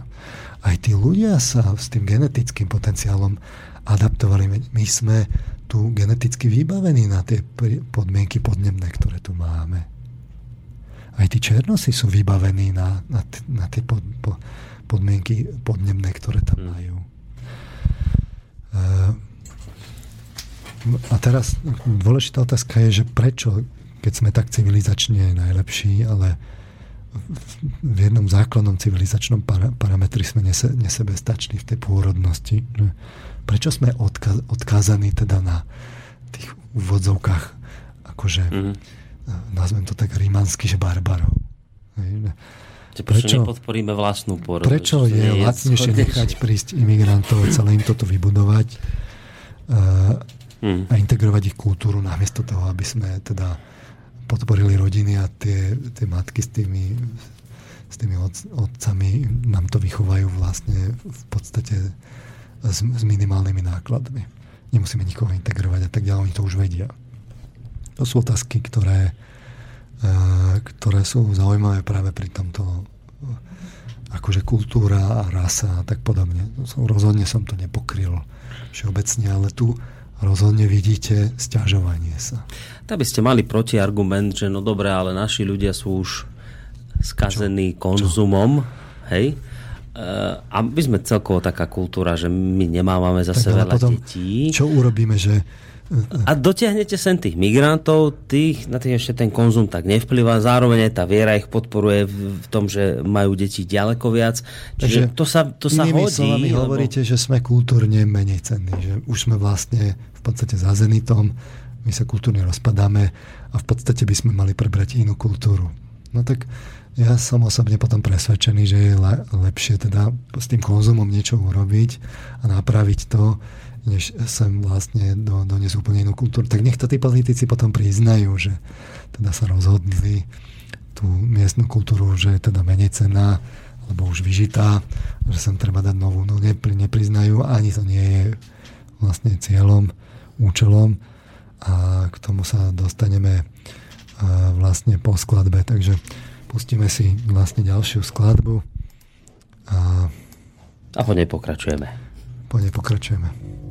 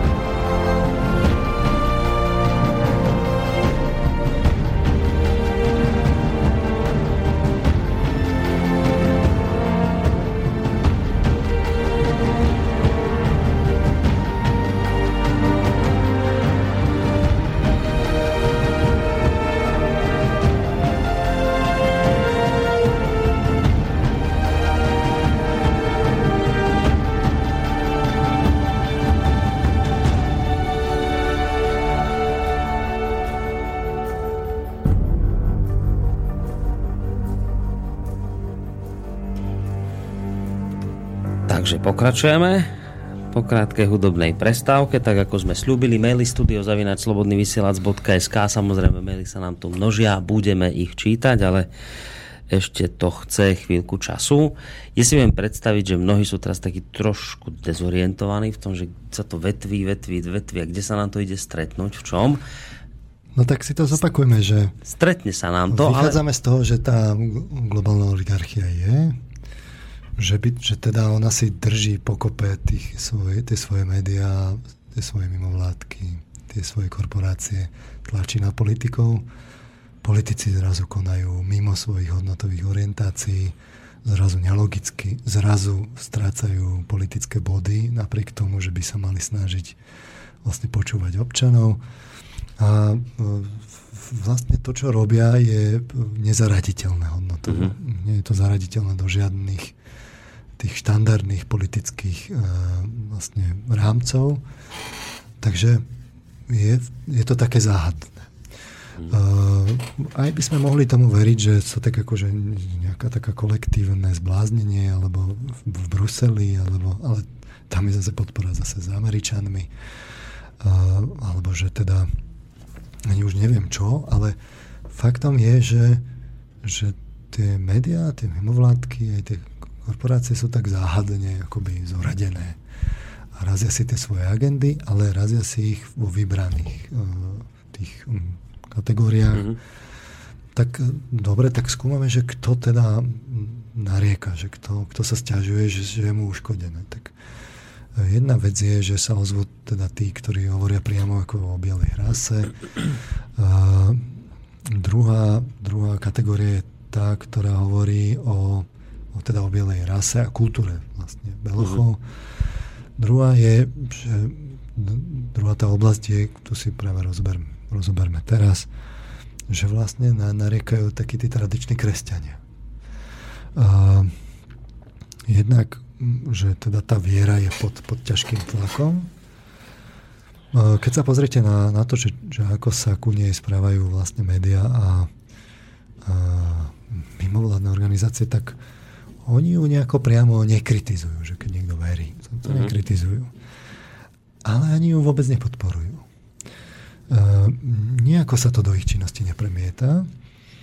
A keď už sa niekto z ich prostredia k tomuto vyjadrí, tak e, takmer bezvýhradne e,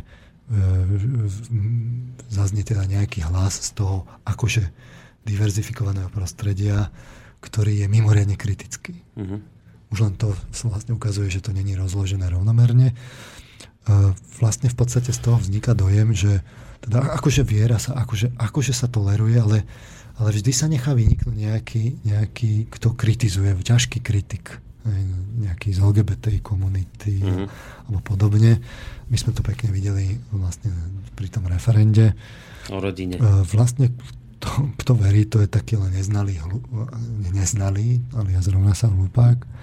A v podstate také tie, tie vysmešné hlasy na, na Ježiša a žil vlastne vôbec ten Ježiš. A také tie klasické sa vyberú historické otázky. E, čiže na vieru. Ide taký akoby nenápadný tlak. Ide tlak e, na církev, tak pod takým mediálnym tlakom. Vlastne ste tam kopu tých pedofilov vo vnútri. Aj ten celý bát, to je taký staroveký prežitok, stredoveký. A majú toho vlastne nárováši, vidí inkvizícia. V podstate sú to takí stredovekí fanatici trochu. Nejak sa zabudli zmodernizovať a vlastne mali by sa zmodernizovať Eh, mali by používať moderné technológie, moderné médiá a s médiami pracovať a vlastne vôbec mali by sa adaptovať na to, že dnes je doba show biznisu a vlastne mu robiť z viery show business a, a, a, církvy. V podstate je ešte tam také, také, taká nenápadná nuansa, že keď náhodou si církev niečo prizná, tak sa to neobyčajne zdôrazní, že aha, vidíte, aj to priznali Zvlášť teraz, keď e, pápež e, vlastne tak akoby vo veľkom to náprava, tak sa mu vždy dostane neobyčajného mm-hmm. ako miesta v médiách. Čím sa vlastne mediálne akoby posilňuje tento, tento imič. A o láske, čo hovorí tradičné kresťanstvo, tak to sme si už aj vysvetľovali, to je vlastne sexualita. Láska rovná sa sexualita.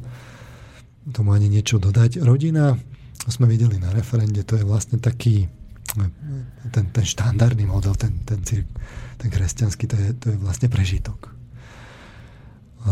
Je veľa modelov rodiny, to sú také tie obľúbené argumenty nemôžeme hovoriť, či je lepší alebo horší. S tým sa vlastne nedá nič robiť. Hmm. Takéto pseudoargumenty, ako keby sme nemali tie politiky a nevedeli z tých vedeckých výskumov, že, že ktorý model to, je najlepší. Ktorý je ten najlepší, že hmm. to je ten kresťanský, ten klasický, kde muž a žena majú spolu dieťa a muž ukazuje ten vzor tej mužskosti a, a žena tej ženskosti. A to sme rozoberali podrobne v tých reláciách v, v podstate pri referende to opäť bolo vidno, že taký ten, ten klasický model, že, že nie všetci kričali, ale oni, oni, oni máte tri možnosti, že podporíte, mlčíte, kritizujete, tak to, tá podpora tam chýbala, bolo tam len to mlčanie a veľa, veľká kritika. kritika. Hej, pričom tej kritike sa samozrejme dávalo veľké miesto. Tí, čo mlčali, tí, tí mlčali. No a v podstate podobné je to aj vlastne s etikou, zvlášť akoby tou, tou konzervatívnou etikou, tak čo, čo je vlastne etické? Je to vôbec otázka definície a v, podstate etické je to, že silnejšie sa presadí vlastne kto má viac peňazí, ten si to tak ako filantropicky vtlačí do tej spoločnosti a to je vlastne, urobí si k tomu PR a to je vlastne etické povedzme si to otvorene, byť morálny, je vlastne pretvarovanie, vedie to k zbytočnej frustrácii, treba si užiť uh, užiť si voľnosť a vlastne etika je vlastne voľnosť a žijeme len raz.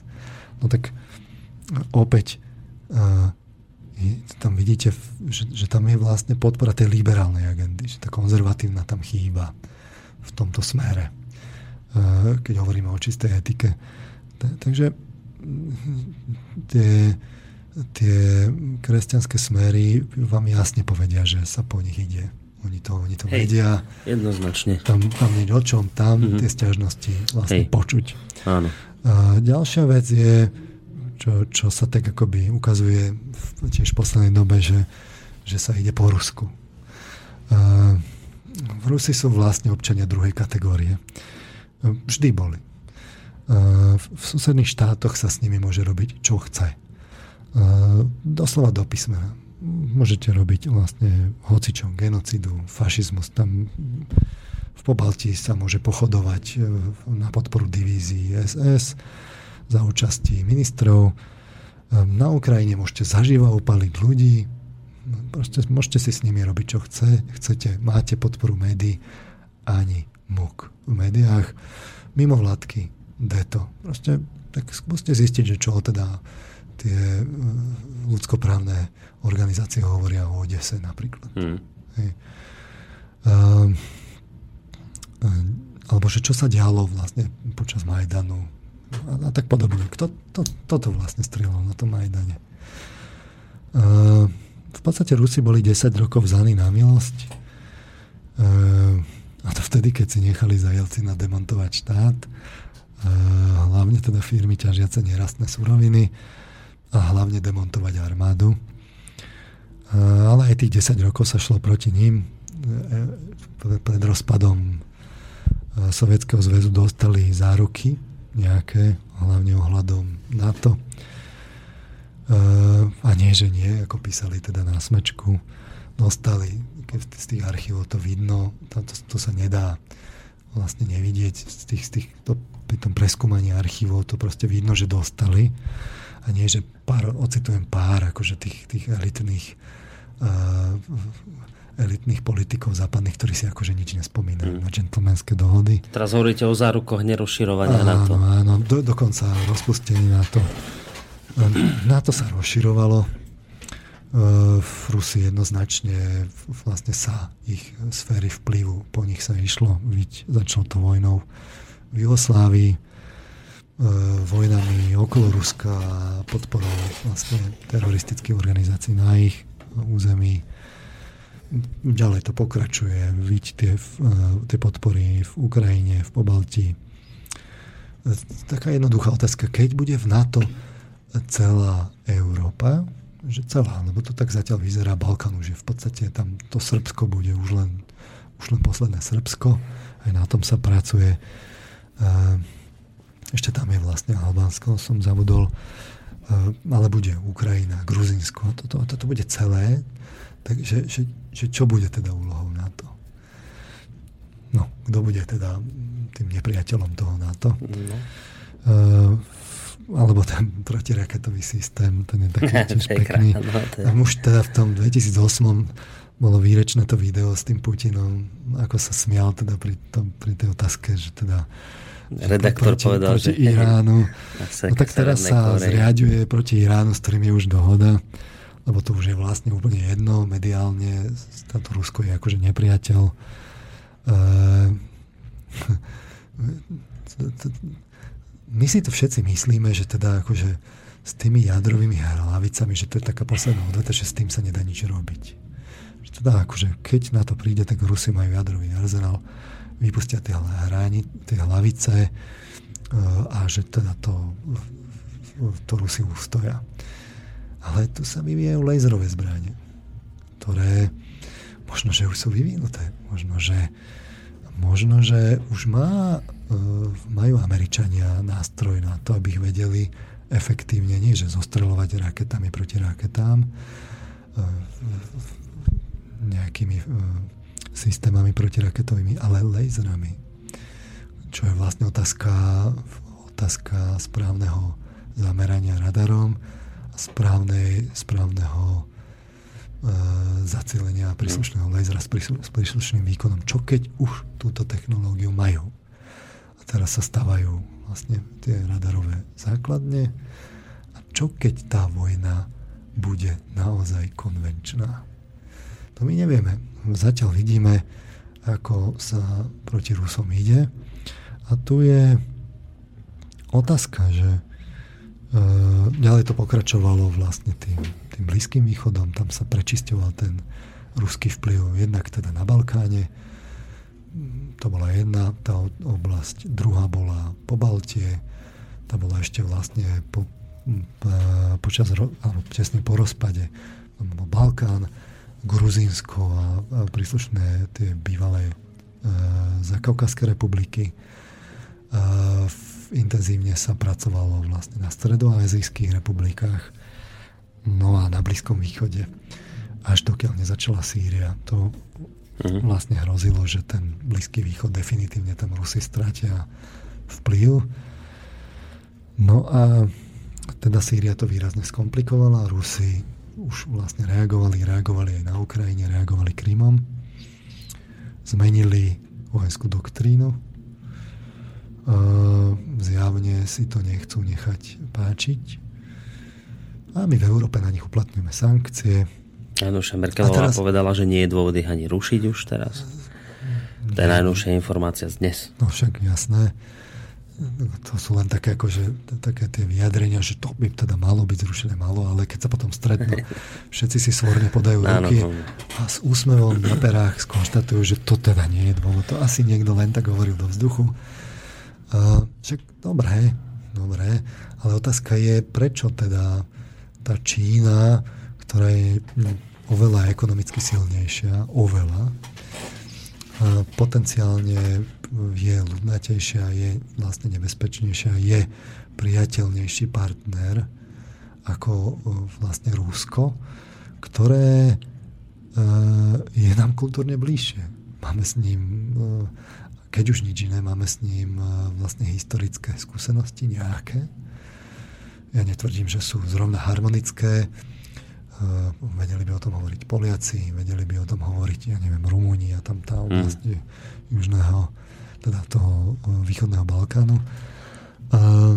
Ale, ale máme. Hej. S Číňanmi nemáme čínsku kultúru, ani nechápeme každý, kto príde na, do Číny. To pochopí hneď, že nemáme tú skúsenosť. Mm. A, ale s Čínou, napriek tomu, že Čína ten vplyv si uplatňuje vo svete. S Čínou to teda ide a s Rusmi to teda nejde. Zaujímavé, nie? Uh, takže to sú vlastne také akoby, že idú teda po tej, po tej kultúre, po belochoch, kresťanstve. Tradícia, náboženstvo. Rusku. Už len toto by stačilo povedať a je to vlastne jasné. Nie? Ale nie je to jasné vlastne, keď neviete to spirituálne akoby, alebo no, v úvodzovkách spirituálne to, to pozadie. Každému vlastne tomu, kto sa zaoberá tou duchovnosťou, je to vlastne už len z, týchto, z tejto faktografie jasné, že o čo ide. My si to rozoberme ešte lepšie trochu, lebo čo sa vlastne deje, že skúsme k tomu ešte pridať, že čo, čo, čo, čo sa vlastne deje, lebo tu sa vlastne deje akási taká demontáž tej spoločnosti, lepšie povedané povolovanie tých spojov, na ktorých tá spoločnosť stojí. Čiže máte ten podporovaný ženský feminizmus, ktorý je ale podporovaný v takom špecifickom variante. Aj, to, aj ten feminizmus má viacero akoby druhov. Ja keď som bol v tej relácii u Havrana, tak tam som bol s dvoma feministkami, ktoré o sebe tvrdili, že sú feministky. A jedna bola tá kresťanská feministka, ale to, to, to není podporovaný mm. feminizmus. Uh, podporovaný je feminizmus, kde žena zoberie svoje dieťa do práce. Uh, namiesto materskej dovolenky sa povie, že má byť rodičovská dovolenka. Uh, to dieťa v práci, no čo bude dôsledkom? No oslabí sa tá väzba medzi dieťaťom a tou matkou. No prečo? No lebo sa mu tá matka nevenuje tak, ako by sa mohla, keby nebola v práci. To je jednoduchá elementárna logika lebo predsa pracuje. Hm. A, a je jedno, či pracuje duševne alebo fyzicky. Ide o pozornosť. A, tým sa v skutočnosti v dospelosti oslabí tá láska vlastne k deťom, lebo potom tie deti to tak majú, že to tak vidia, že teda že to tak má byť, oni v tom vyrastú, potom to tak akože automaticky robia takíto rodičia potom budú mať celkom logicky menšiu túžbu po deťoch, lebo, ale, alebo ich budú chcieť mať neskôr. Lebo veď čo, no dieťa je v istom zmysle taká príťažnosť, však tak hmm. musím ju A zase mi plače v tej práci. A, a tieto veci. Uh, tu sa vo veľkom ignoruje vlastne biológia. Uh, tie západné ženy majú evidentne deti menej potom vlastne musí prísť, e, musia prísť ženy z iných kultúr, aby sa doplnila pôrodnosť. Tým sa v zapätí povie rovnaký nezmysel, takže majú rovnaký problém potom za pár generácií, pokiaľ si len neudržia tú svoju kultúru. takže to je vlastne taká trvalá neudržateľnosť. Hm. Ale to je aj horšie, lebo ešte, ešte aj tí muži majú byť vlastne feminínni sú také rôzne akože ideály metrosexuálne tak podobne, skrátka zženštili, čím vlastne muž stráca akoby tie inštinkty, by sme to tak ľudovo povedali. Pri, celkom prirodzene mu klesne množstvo testosterónu, čo sa má za následok ako v podstate klesnutie potencie, ale to, to, to je akože dobré, lebo prichádza citlivovanie spoločnosti. Potom prídu keď prídu tí pristahovalci, tak tí vlastne muži neobránia tie ženy. No, to je tá otázka, že kde boli tí muži v Kolíne. Hmm. A dokonca tie ženy začnú ešte naviac, teda no, ženy, každá normálna vlastne by tú pomoc prijala, ale tie práve tie, tie aktivistické ženy, Hej. tak tie ešte začnú vykrikovať, že je to zlé, lebo oni by sa mali uchrániť sami. Čo je ostentatívne ignorovanie vlastne biológie, lebo keď už nič iné, tak ten muž má proste jedno, jednoducho uh, pri tej agresii má viac svalovej hmoty. Uh, a, a naviac, keď už by teda sa mali ozvať a dať, dať tým vládam jednoznačne najavo, že toto sa diať nemôžu, nemôže a oni im tam budú skandovať priamo pod tej Angele Merkelovej, že teda toto je nepripustné a že nech to teda do legislatívneho procesu zaved, tak to, to ale zase nie. Tak som zvedavý, ak, aká je tá aktívna obrana. Asi, asi teda tým, že, že pomôže teda to, že na vzdialenosť ruky sa držať. Ano. A, a náramky neobchytkávaj ma. A, v Švédsku boli. dokonca to ide tak ďaleko, že žena by nemala byť atraktívna. Že to, to, čo my máme, vlastne ten ideál atraktivity, to je vlastne sexistický vymysel mužov, ktorí nanútili ženám. A, a teraz e, ženy sú vlastne utlačované, lebo oni sa musia, sú pod tlakom toho sociálneho ideálu krásy to znamená, nemôžu tak, e, nemôžu jesť, nemôžu byť e, vlastne chlpaté, prirodzene a, a tak podobne. Proste krása je kultúrny vlastne výmysel a oni by, to by vôbec nemalo tak byť, že, že toto je tzv. mýtus krásy. Čiže ženy by mohli kľudne chodiť chlpaté a škaredé. To, je len, to len my máme taký ideál krásy. Ako keby tá ženská krása nebola zakodovaná vlastne v, genetike. Mm. Malé deti sa dlhšie pozerajú na, na krajšie tváre a vieme sa veľmi dobre zhodnúť na atraktivite. Vždy sa potom povie taký ten, vlastne, že to môže byť vlastne aj naopak, lebo niekde v Afrike existuje kmeň, kde sa muži malujú a ženy im vlastne velia. No ale z tých dominantných kultúr to nerobí ani jedna, tá, ktorá sa presadila. Niekde nejaký kmeň v Afrike to robí. Čiže ostentatívne ignorovanie biológie a vlastne vy potom zistíte, že, že je, aby som to skrátil, je vlastne tlak na sexuálnu identitu. V podstate sa de facto rozmazávajú role muža a ženy. Je tlak na vzťah muža a ženy. Proste to je vlastne to z toho zmetenia tých rodových rolí sa celkom prirodzene vlastne tie tradičné vzorce tých vzťahov, tak ako sa my ich učíme v detstve, tak sa to vlastne akoby maže. Jednak sa to maže u tých rodičov, lebo vlastne kto je to muž a kto je to žena. Mm. A to je vlastne akože konštrukt sociálny a tak ďalej. A jednak sa to ešte aj tým rodovým citlivovaním u tých detí, nemôžete mu hovoriť vlastne akoby tak, aby to bolo rodové, vy by ste mali hovoriť v podstate v tretej osobe. Ako keby to nebolo tak, že v, v, v, akože všetky veci sa učíme tak, že nám ich vlastne kultúra ukazuje a my sa ich učíme. Tak v tomto prípade to je zrejme tak, že sa ich nemáme učiť. A, čiže je to tlak na vzťah muža a ženy. My sa to potom, tie deti sa to ani nemajú učiť poriadne. Je to vzťah na, na rodičov a deti. To sme si hovorili vlastne tým uh, tým, že, že tak nosíte to dieťa do práce a, a vôbec juvenilná policia, v podstate rozumiete, keď vaše, keď vaše dieťa nemá dostatočne dlhý očný kontakt s vami, tak vám môže prísť hoď niekto, dať anonimné údanie a príde niekto a zoberú vám dieťa. Vo vzdelávacom systéme sa to vlastne zrazu začne vo veľkom tlačiť spochybne sa najoptimálnejší model rodiny, teda ten klasický muž, žena, biologické dieťa, chcené, mali sme o tom 5 relácií, ani to nemusím rozoberať, je tlak na kultúru všeobecne, na národné kultúry zvlášť. E, niektoré sa zdemonizujú, vidíte prípad toho Ruska, ale v podstate všetky sú, sú vo, vo veľkom rozpušťané.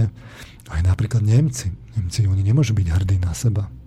Byť Nemcom, to je vlastne... Doživotná trauma. To je no. trauma. Preto by ne, správny Nemec sa mal byť snažiť byť čím? Európanom. Uh, v podstate sa tlačí teda na tú multikultúrnosť. To znamená, že teda kultúra nie, ale mali by tu byť rôzne kultúry, čiže tá naša to, to nie nevadí, že vlastne tie kultúry sa tu potom nevyvíjajú, tie cudzie. A keď sa už začnú vyvíjať, tak už bude zlé, lebo to bude boj tých kultúr. Na osvedčenie vede, je tu tlak na to osvedčenie, osvedčené vedenie tej spoločnosti, či už cirkví alebo aristokracie, to už je dávno akože, akože vyriešené. Vidíte ten tlak na církev. Tlačí sa na urbanizáciu, mobilitu, skrátka tam, kde sa preruší ten, tá väzba s tým lokálnym prostredím. Vy by ste mali cestovať za prácou byť pripravení cestovať stovky kilometrov. Mm. Aký je to problém? Máte sa zobrať, tu ste vyrastal, vyrástol ste tam, ale jednoducho sa soberiete, prácu dostanete o 100 km ďalej, presťahujete sa, dovidenia. Tam si zvyknete. Ako keby, ako keby na tom nezáležalo, že, že kde ste vyrástli, kde to poznáte, tú prírodu, tie, kde bola tá príroda okolo, to, to je irrelevantné, to, to, to nehralo úlohu. Vy sa máte zobrať, odísť, dovidenia a byť pripravený v každých 6-7 rokov zmeniť zamestnanie, najlepšie s tým aj, že odídete niekam ďaleko. Uh, alebo najlepšie ešte do, niekam do iného národa európskeho, do inej krajiny. Uh, čiže tlak na kultúru všeobecne, tlak na náboženstvo sa spochybňuje tá viera, konfrontáciu, vlastne tlak na to, aby náboženstva boli pri sebe, aby sa vlastne akoby museli spolu komunikovať, konfrontovať sa v mm. podstate. Nárasu e, o tej, o tej bielej rase sme si hovorili, antisegregácia, pristahovalectvo. Skrátka, keď si to zoberiete, na čo sa teda akoby, kde sa tam tlačí, mm. tak, mhm. tak vy zistíte, že sa tlačí na jadro spoločnosti. Na, na, na všetky tie spoje, ktoré tú tradičnú spoločnosť držia pohromade. A mohli by sme si zase dať skladbu. Ale nekončíme ešte. Ešte nie. Dobre, lebo by sme inak mali, ale ideme ťahať ďalej. Ja som síce sľuboval maily, ale ešte s nimi trošku počkáme, nech sa nám to neroztrhne nejakým spôsobom. Uh, lebo tu už je dôležité zistiť vlastne tú podstatu toho všetkého, čo teraz hovoríte, že uvoľňujú sa spoje, tie najdôležitejšie, ktoré to držia pokope. Teraz je tá otázka, že ale že čo sa tým má dosiahnuť, že prečo sa to robí, čo sa tým sleduje a kto to robí. No, to by sme ešte si, dnes si to dúfam zodpovieme, túto otázku. Ja dúfam, že... No, dobre, tak teraz idem už upokojený hrať.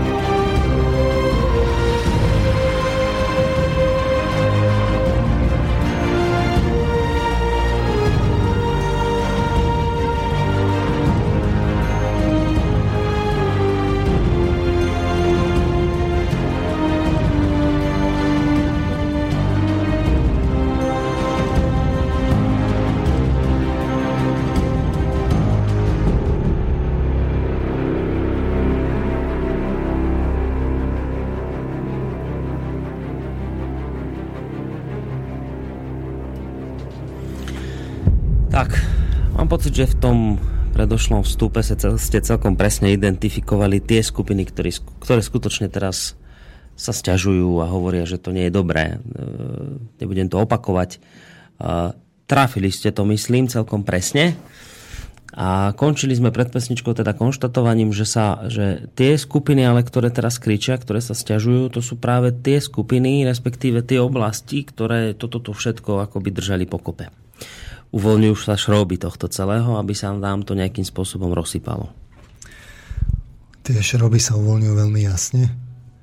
A taký ten bežný človek cíti, že, že to, to, to, čo sa deje, to, nejaký taký ako čo sa to dnes robí? Mm. Tento taký bazálny pocit u tých bežných ľudí je evidentne badať. Je to proste, oni cítia, že nejako, nejak, máme nejaký úpadok civilizačný. Uh, mali ste tu v N relácii, kde vám futurologovia povedia, že ten úpadok e, nastáva. Kde vám povedia, že nastáva zánik západu. Že že tu morálne upadáme. Aha. Čiže to není otázka, že tu, my to tu tak akože cítime. To stačí sa fakt pozrieť do tej, do tej faktografie, do tej vedeckej. A fakt, akože tu bolo relácií, fakt, futurologovia tu boli. A, ekonómovia, a, historici, filozofi, sú o tom proste bestsellery, že ako ten, ten, ten zánik západu teraz nastáva. A on nastáva kvôli tomu, že tie, tie, tie spoje sa povolujú, ale oni sa povolujú cieľene.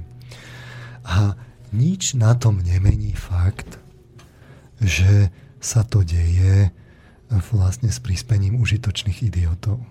Tak ako by, aby som použil taký ten výraz, trošku taký hm. pejoratívny, ospravedlňujem sa. Nie, to v pohode. Ale, ale vlastne tých zanietených, ktorí sú presvedčení o tom, že robia dobrú vec.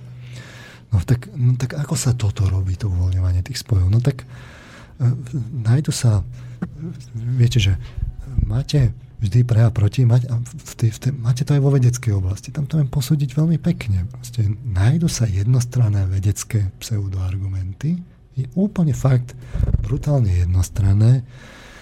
A tie, tie prednesú grantami podporovaní, z tých grantov profitujúci, zanietení vedeckí agitátori, ktorých vy e, dáte do tých médií, tam oni budú hovoriť, aké to je proste nesmierne vedecké, podporíte ich tými grantami, mm-hmm. vidíte ich potom v tých výročných správach, ako tie granty tam proste tiekli viete povedať, že kde sú tie ohniská a, a že ako sú protežovaní v tých médiách a medzi sebou si tak ako robia citácie a tak podobne. A oni to berú zanietenie. Uh, vidíte to referendum. Aj máte dve iniciatívy vedcov, ktoré vám jedna hovorí, že o rodovom citlivovaní, kde máte 400 ľudí na jednej strane, 400 ľudí na druhej strane. No tak sme si to ukazovali na tej jednej strane máte 400 vedcov z rôznych vlastne ústavov mm-hmm. a tak ďalej, rovnako zastúpených v prírodných vedách, spoločenských vedách, s vedeckými šaržami a tak ďalej. No a tých druhých 400, to je vlastne z veľkej časti sú to aktivisti, ktorých nájdete, to sú tie mená tam horúce, ktoré vy nájdete medzi tými aktivistami, ktoré sú z tých mimovládok. A potom tam máte vedcov, ktorí sú grantovaní tými grantami. Mhm. Hej, tak podobne. A týchto 400 sa ozve akože teda za čisto spoločenský determinizmus. Pričom tam tí, tí hovoria, že, že ale pozor, pozor, okrem kultúry je tu aj teda prírodný faktor a tam tých 400 sú hlavne teda spoločenské veci. Čiže nájdu sa takéto jednostranné fakt akoby jednostrannosti, to, to môžete. To len je otázka správnej podpory, správnych peňazí a správnej grantovej štruktúry, ktorá je cieľene vybudovaná a tak podobne. Potom sa tomu urobí PR.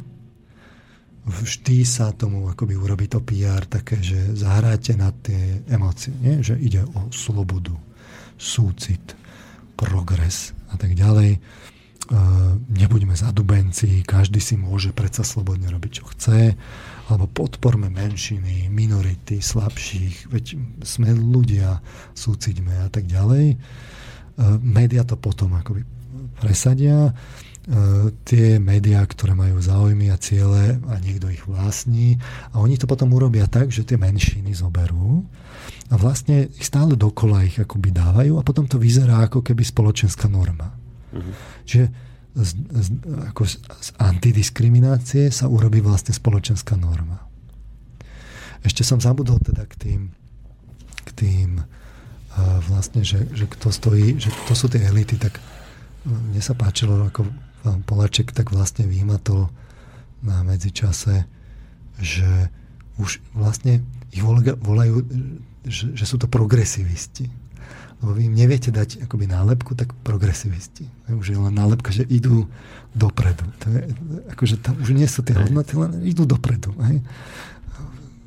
Kam dopredu? No, ne, ne, nevedno. Proste, dopre, ale, ale dopredu. Čiže urobí sa tomu PR, tým, tí správni veci sa tam šupnú, tie správne argumenty do think tankov a, a idete. To sa potom robí akože spoločenská diskusia. Potom vlastne to treba šupnúť do legislatívnych procesov. Tam sú práve tie mienkotvorné e, nadácie a organizácie a tak ďalej. Tie sú veľmi aktívne. V podstate ich predstavitelia sú v tých úradníckých štruktúrach. Hej. Normálne na, na mieste riaditeľov, odborov, príslušných agent ktorí to tam vlastne navrhujú priamo na tých ministerstvách alebo výskumných ústavoch, ktoré sú v zriadovateľskej pôsobnosti príslušného ministerstva. Oni to majú vlastne, akože boli najskôr tých mimovládka, potom sú tí úradníci, ten stredný výkonný manažment, ktorý navrhuje tie legislatívne predpisy. Potom príde akože pripomienkovanie, kde sa vlastne tým všetkým kritikom nedá priestor, alebo minimálny, to sa spýtate, že potom neviem, zbavíte sa s alianciou za rodinu a oni vám povedia, no tak mali sme minútu na to, aby sme povedali všetky ako námietky. No nedajú im príležitosť, to je také fiktívne. Tlačia to politici, ktorí pochádzajú z tých mimovládok, ktorí sú potom ako priamo ministrami a vysokými mm. štátnymi úradníkmi a tak ďalej, čiže tí politickí nominanti. Ktorí už majú vplyv na legislatívny proces?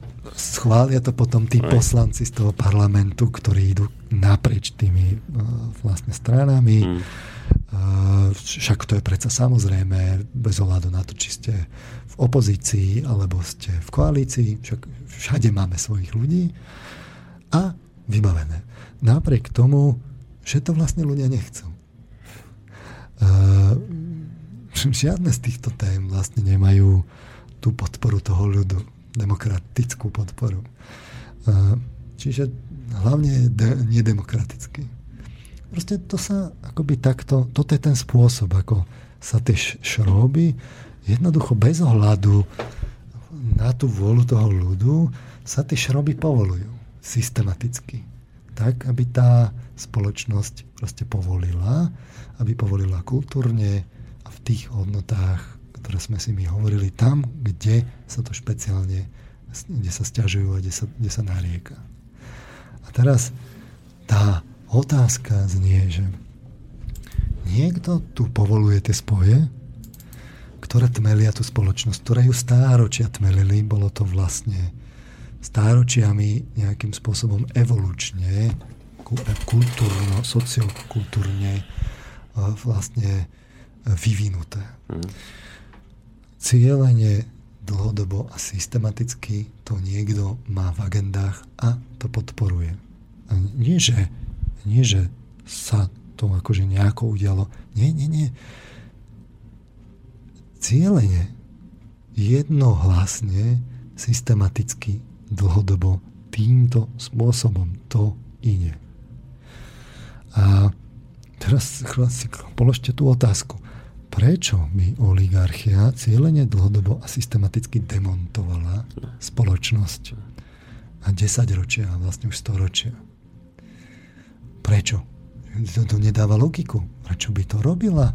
Veď ona by si mala posilniť svoju moc, ktorá je založená hlavne teda na peniazovej ekonomike, Prečo by toto pre Boha robila? No, práve.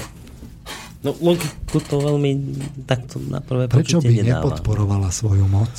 No. Prečo by riskovala vlastne tie záchvevy tej spoločnosti, rozpad spoločnosti a jej oslabenie? To je tá otázka za milión. No, lebo ten dôvod je spirituálny. Ten dôvod je, v podstate ide o to zamedziť tomu spirituálnemu vývoju ľudstva, kde každý ten ten fakt, e, ten, ten spiritualista vám povie, že, že je to práve úloha, e, lebo vy keď sledujete, že každá, každá z tých kultúrnych oblastí, ona má nejakú, ona má nejakú vlastne spirituálnu úlohu, ktorá vyplýva z toho historického kontextu, ktorý tam je. A, a úlohou tej, tej Európy je vlastne vyvinúť takú spiritualitu, kde do toho prinesie to plné vedomie a, ten, a to poznávanie do toho. To je vlastne historická úloha Európy. My sme si to aj hovorili, že toto keby bolo vlastne e, v, v tej v, v tej Európskej únii, že tie hodnoty, že by tam boli, že by tam bolo, že my tu teda máme tú kultúrnu tradíciu, tú, tú spirituálnu, ale nie takú, že historicky danú, ale takú, ktorú vlastne my uchopujeme vedome a prostredníctvom poznávania, no tak potom by to bolo úplne niečo iné. Tá Európa by zažiarila. Ale bolo jej injektované práve takéto toto konzumné a v tých, v tých dušiach tých ľudí žije to, že teda tá Európa, niečo na tom je, že mali by sme byť Európania, niečo to tam ožilo, ale ožilo to vlastne tak, že sa to mohlo vyžiť len na tých falošných hodnotách, tých konzumných. Ako keby nás v Európe spájal vlastne len konzum a obchod. No tak potom je jasné, že keď na to príde, tak nestačí to, to ekonomické spoločenstvo, lebo v okamihu, keď sa ukáže, že, že treba urobiť uh, harmonizované dane, harmonizovaný Eh, obchodný priestor a všetky tie obchodné praktiky a naprieč Európou bez ohľadu na tie národné kultúrne tradície, tak zrazu príde vlna odporu. No lebo to není o tom. Európa nie je o obchodovaní a ekonomike. Európa je o... Každý to cíti, že, že to, keď si to porovnáte s Amerikou, proste my, Európania, máme niečo, čo tí Američania nemajú. No ale čo to je? To, niečo kultúrne tam máme. To, tí, tí Američania to kultúrne nemajú, lebo nemajú tú dostatočnú historickú skúsenosť, nemajú tie mnohé a mnohé stáročia a tie boje a aj tie vojny a zaplatili za to krvou a tak ďalej. No nemajú to. A my ako Európania to cítime. Len to cítime príliš vágne na to, mm-hmm. aby sme vedeli, čo s tým máme urobiť. Kam teda máme tú kultúru posunúť. A tu je práve ten problém, že my ju, ne, my ju nevieme, kam ju máme posunúť. Vidno to na Nemecku. Ešte na začiatku 20. storočia boli Nemci kultúrne, technologicky, technicky, vedecky vo všetkých oblastiach hrali svetový príjm. Povedzte mi, čo dnes je nemecká kultúra. Že aký je teda prínos pre Európu? Nemeckej kultúry. Nemeckej. Tam je prázdno. Tam, ako prišla tá vojna, skončila vojna, oni boli neustále vlastne v tej traume, traume, mm. traume, ktorá bola samozrejme mediálne podporená tiež. Však veď o to ide. Držte Nemcov nízko a Rusov preč. A, a, a tam není tá kultúra. Potom, potom sa čo čudujeme, že kde sa teda to, to európanstvo vlastne má od, odzrkadliť hodnotovo. No nemá sa kde. Tí Európania si to potom neuvedomujú, potom sa im vloží takýto vlastne konzumný. Mm-hmm. A, a o to práve ide. Proste jednoducho, že e, je tu ale vlastne, je to aj akoby v tej, v tej výbave toho, jednak v tom geografickom mieste, v tom genetickom potenciále. Není to len kultúrna záležitosť. Európa, to, to nemáte len kultúrny konštrukt. To tam je niekde zakodované hĺbšie, až do tej biológie. Všetko je biokultúrne. Hej. Tak aj toto. A teraz, ale o to práve ide, aby Európa túto úlohu nenaplnila a aby sa to pokiaľ možno úplne vyriešilo tak, že teda tá, tá pôvodná kultúra, tá pôvodná Európa, tá nebude. A nebude už tento problém vôbec. No, nerozumiem tomu, čo teraz hovoríte, že spirituálny motív oligarchov je nadradený ekonomickému motívu hovoríte. Presne tak, lebo to, čo, rob, to, čo sa robí, to, čo tie zjednotené šíky vlastne razia, je v rozpore s ekonomickými motiváciami. Dobre, Alebo dobre, to rozumiem. Dobre. Z nejakej časti viditeľnom rozpore. Nedáva to logiku. A nedáva to logiku ale len tomu, kto nevidí tú spirituálnu časť. Keby ste videl tú spirituálnu, tak by ste videli, že to dáva prudkú logiku. Dáva to logiku naozaj vlastne tú Európu sociálno-inžiniersky premiešať a vyriešiť raz a navždy, aby tá Európa nesplnila tú úlohu. No a toto, to ma, to ma zaujíma, tak teraz tá logika spirituálna, že dobre, veriem, že, že ten motív spirituálny je oligarchii nadradený dôležitejší ako ten ekonomický. Dobre. Ale inými slovami povedané, inými slovami povedané že sú tam za tým inicianti, ktorí si ich riadia, respektíve nie, tými oligarchami sú ubalení. Tak.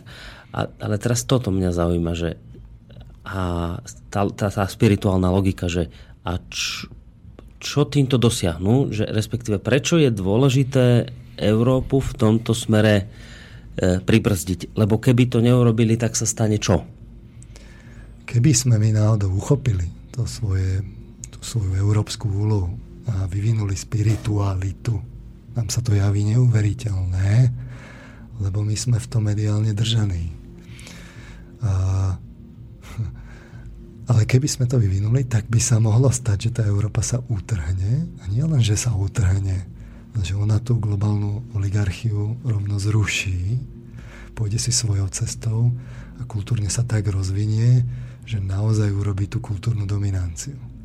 To sa stane presne vtedy, keď naozaj uchopíte svoju úlohu, tak vás potom nič nezastaví. Presne tak, ako sme si to hovorili o individuálneho človeka. Človek, ktorý pozná svoje poslanie, má zmysel svojho života, je nezastaviteľný. Jeho nezastaví takmer nič. To sme si analyzovali u jednotlivca a práve tak to platí aj pre národy. Ako náhle ten národ uchopí tú svoju úlohu, vzniknú tam také synergické efekty, že vy ho neviete zastaviť. Víť, ja neviem, boli také akoby, obdobie, kedy niektoré národy zažiarili. Ja neviem, Holandsko v tej svojej zlatej ére. Ono malo len samé nevýhody. Všade naokolo bol niekto silný, nemalo zdroje, nemalo nič a zažiarilo. Proste ich uchopilo tú svoju úlohu. A No, to isté môže aj Európa. A, a my cítime, že to európanstvo tam niekde je, že tam nie, niečo tam proste je. Ale nevieme, čo tam je. My to nevidíme dostatočne jasne, len sa nám tak niečo marí, že na tej, na tej Európe niečo bude. Preto sa tak ťažko lúčime s tou Európskou úniou, lebo keď by sme ju zrušili, tak vylejeme aj to dieťa s, tým, s tou vaničkou, ako sa hovorí. Prídeme o to, čo, čo by sme mali. To, lenže takto je to zase ten problém, že my to, čo tam máme, je proste bezduché. To nie je to, čo, to, to, čo my chceme. No, ale ak by bolo pravda toto, čo hovoríte, čo, čo nepochybujem, že nie je, ale keď by bola, tak... Je to hypotéza. Ne? No, Proste tak, to ako hypotézu. No tak ale potom by sa diali veci okolo napríklad toho konzumu a týchto záležitostí len nám, Európanom, ale to je celosvetová záležitosť.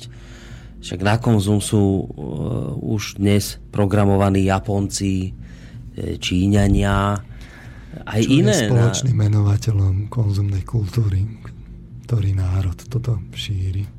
No dobre, však spoza oceánu to ide, ale teraz, že ak, ak vy hovoríte, že je úloha zastaviť Európu vo svojom napredovaní, tak prečo potom e, sa s, s rovnakými problémami potýkajú aj iné národy, ktoré nepatria do Európy? Ak by išlo len o Európu, tak by sme tieto problémy mali mať len tu v Európe, ak by nás niekto chcel akoby zastaviť, nie? No ale my sme si hovorili tie veci, že masová imigrácia sa nepodporuje do iných častí sveta a tak podobne. Samozrejme, ale konzumný spôsob života sa podporuje globálne úplne no, všade. Áno, je to nástroj, to je proste kľúčový nástroj ideologický to je nástroj, veď to je hlavný akoby nástroj proti spiritualite. Jasné, že to budete podporovať. keď ste na, na tej druhej strane, že nechcete tu, ten spirituálny vývoj. A potom, ale to zvlášť riešite v oblasti, ktorá by, kde, kde hrozí najväčšie riziko toho, toho pred, akoby pretrhnutia, že sa tí ľudia, ľudia odputajú a začnú vyvíjať spiritualitu, ktorá je uh, proste s príslušnými parametrami, že to nebude len taká uh, jednostranne citová, alebo proste, že, že, to, že to bude, uh, vy to budete riešiť na tom mieste, kde vám hrozí najväčšie riziko. A to je Európa. Vy keď sa pozriete ešte, ja neviem, na Nemecko, to, to Nemecko, ak som hovoril na prelome 20. storočia, tak tam bol silný impuls práve, že, že ide týmto smerom v prvej polovici 19. storočia. To bola nemecká idealistická filozofia, ktorú spolu s tou kultúrou, ktorá s tým bola akoby zviazaná, Nemci považujú za jeden zo svojich zlatých vekov. Hej vôbec akoby, vtedy sa tak ako keby dali do pohybu. Vtedy, tých, vtedy tí Nemci vycítili pre zmenu ich akoby impuls. Vtedy tí Nemci boli nezastaviteľní napriek tomu, že ešte ako storočie predtým po 30-ročnej no, vojne a vôbec v tom období po, to, to, bol, to bol zdevastovaná krajina. Oni sa tak vyšvihli veľmi rýchlo. Uh, skrátka, dobre, vy to budete riešiť v tej oblasti, ktorá je z tohto pohľadu kritická. A to je Európa. A nie len to. Tu, tu, tu je ten ďal, to, to ďalšie spojivko, že, uh, že je tu ešte vlastne to Rusko a, a Slovania. Uh, zase historicky vlastne vidno, že tí Slovania uh, sú akoby taká skupina národov, ktorá ešte akoby má ten svoj zenit pred sebou že je tam ten potenciál. A najviac to vidno práve na tom, na tom Rusku. Preto je tá kombinácia, že Európa, e, Belosy, e, kresťanstvo a e, proste Rusko, lebo spirituálna úloha Európy, spirit, vývin spirituality, preto to kresťanstvo, lebo tam niekde spočíva vlastne ten, tá úloha pre zmenu Slovanov. Vy keď si pozriete, že čo Slovania, aké mali vedúce osobnosti, k čomu oni inklinujú, tak oni, oni inklinujú, je vidno, že oni majú silný na, silnú afinitu práve k spiritualite, k náboženstvu, tak tradičnému to bolo tie osobnosti, ktoré sú tam, sú častokrát vlastne eticky eticky a nábožensky rozvinuté. My ako Slováci sme v tomto smere nie sme výnimkou, preto tu máme eh, tie kultúrne tradície, tie cyrilometodské, to boli priamo vlastne ako kresťanský a máme tu tie eh, štúrovsko-urbanovské, čo má zjavne zase vlastne kresťanský základ a už taký akoby spirituálny v zmysle takomto modernejšom. Čiže toto, my to sami potvrdzujeme. A takto keby ste išli po tých akoby slovanských národoch, tak to tam vidíte, že ten potenciál tam je. A ako to proste zabezpečíte? No takže vy, vy nemôžete spáchať vlastne, keď to berete z pohľadu sociálno-inžinierského, vy, nespáchate, vy nemôžete spáchať genocidu. Národ není len tak jednoduché vyvraždiť. Oveľa nenápadnejšie, rafinovanejšie, a v konečnom dôsledku aj nebezpečnejšie je vlastne urobiť to miešaním. Multikultúrnym miešaním, rásovým miešaním, náboženskými stretmi. Donesem tých ľudí, takých, ktorí, si, ktorí sa nebudú asimilovať, ale ktorí budú vlastne si držať tú svoju kultúru a nástojiť na nej. Týmto dorie, doriešite. Toto je ten úmysel. A, a ten úmysel je jasný každému, kto sa to spiritualitou zaoberá. Jednoducho dostávame sa opäť k tomu, čo sme si my hovorili, že ak máte iniciačný rád, ktorý ide tým temným smerom, on siahne po tej moci. Má na to prostriedky, má na to čas, môže plánovať, môže to robiť roky, rokuce, drží si tú líniu a toto sa presne udialo. Um, a prečo to vlastne celé robí? Že aby ho nezničili? Aby si on upevnil moc, aby držal vlastne ľudí nespirituálnych, tak aby, si, aby on mal monopol na spiritualitu, aby uh, vlastne pokiaľ možno zničil centra spirituality také, kde by sa to mohlo, kde to je veľmi pravdepodobné, že by sa tam mohlo niečo akoby v tomto smere udiať a pre istotu to rieši už aj do budúcnosti. To sú tie motivácie, ktoré vám z toho krátkodobého hľadiska aj možno 10 rokov nedávajú logiku.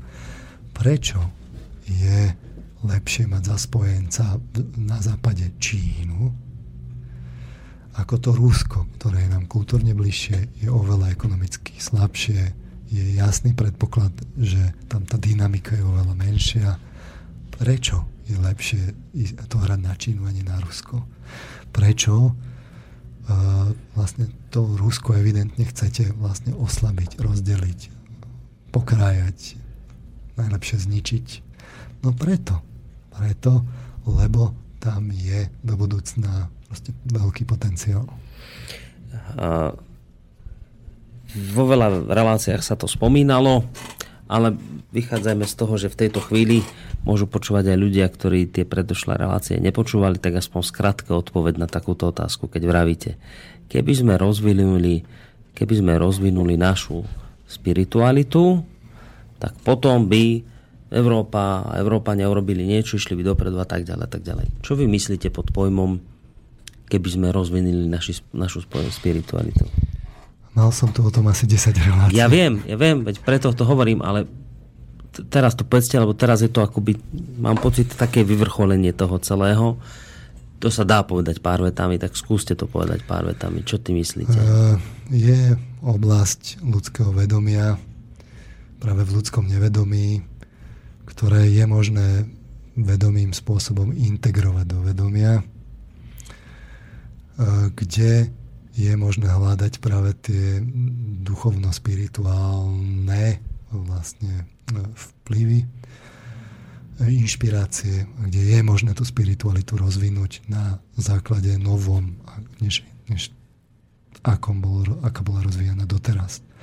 To je vlastne e, v základe, ktorý stojí mimo, alebo nestojí primárne na autoritách, na náboženskom systéme, ktorý vám povie, robte to takto a takto, a ktorý vám e, dá do ruky, že toto sú etické normy, tých napreduj, v ňom vás vychová a preto ste vy potom, keď vyrastiete, tak presvedčení, že to je vaše náboženstvo.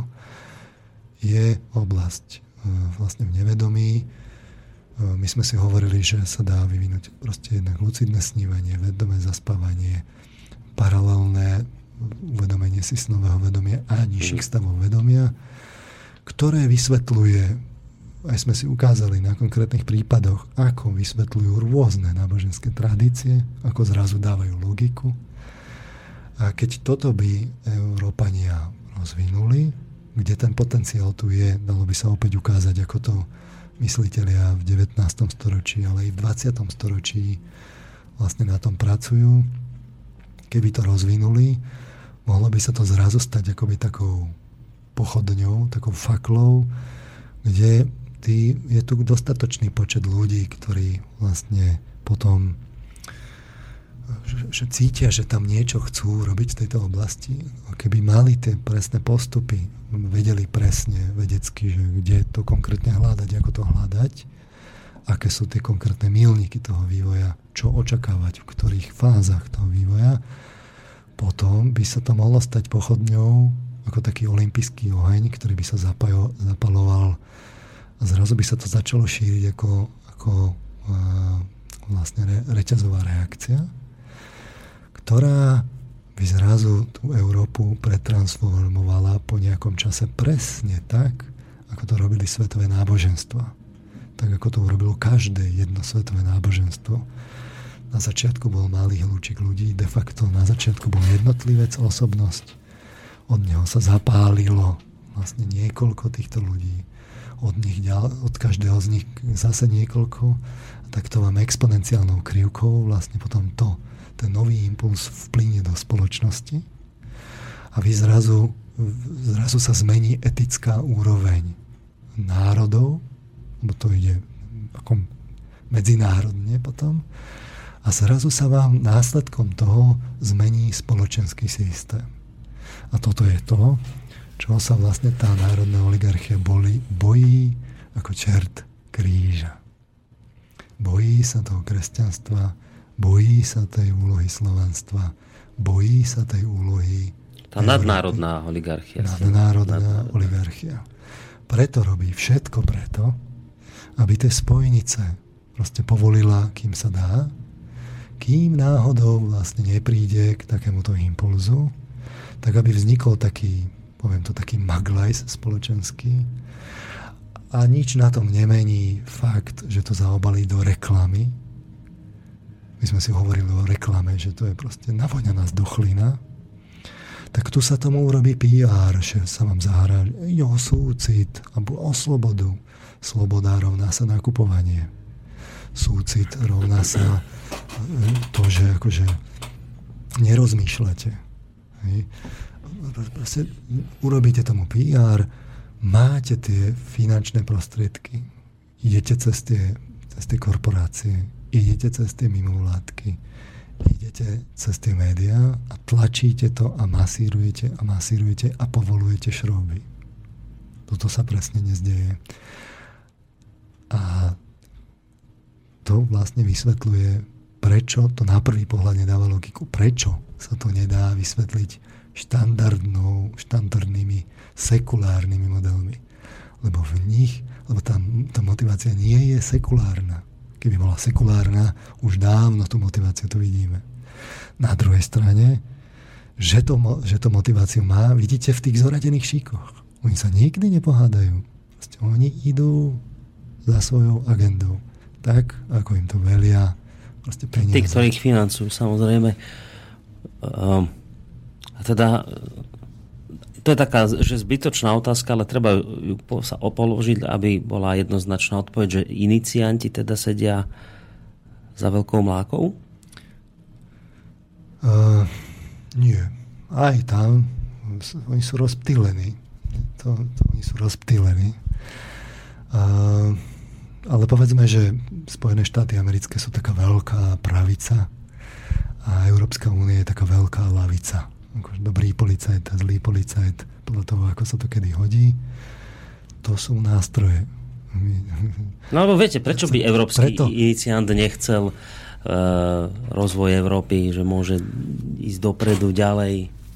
No, lebo tu hovoríme o konkrétnych proste rádoch, hej, kde uh, tak ako sa dá povedať, že kto narieka, tak sa dá povedať aj, že kto je vlastne špeciálne poistený a protežovaný. A toto nechám kľudne na domácu úlohu pre, pre poslucháčov. Proste jednoducho faktom je, že e, proste nie, tí, tí kľúčoví nesedia ako primárne, to nie sú Američania. E,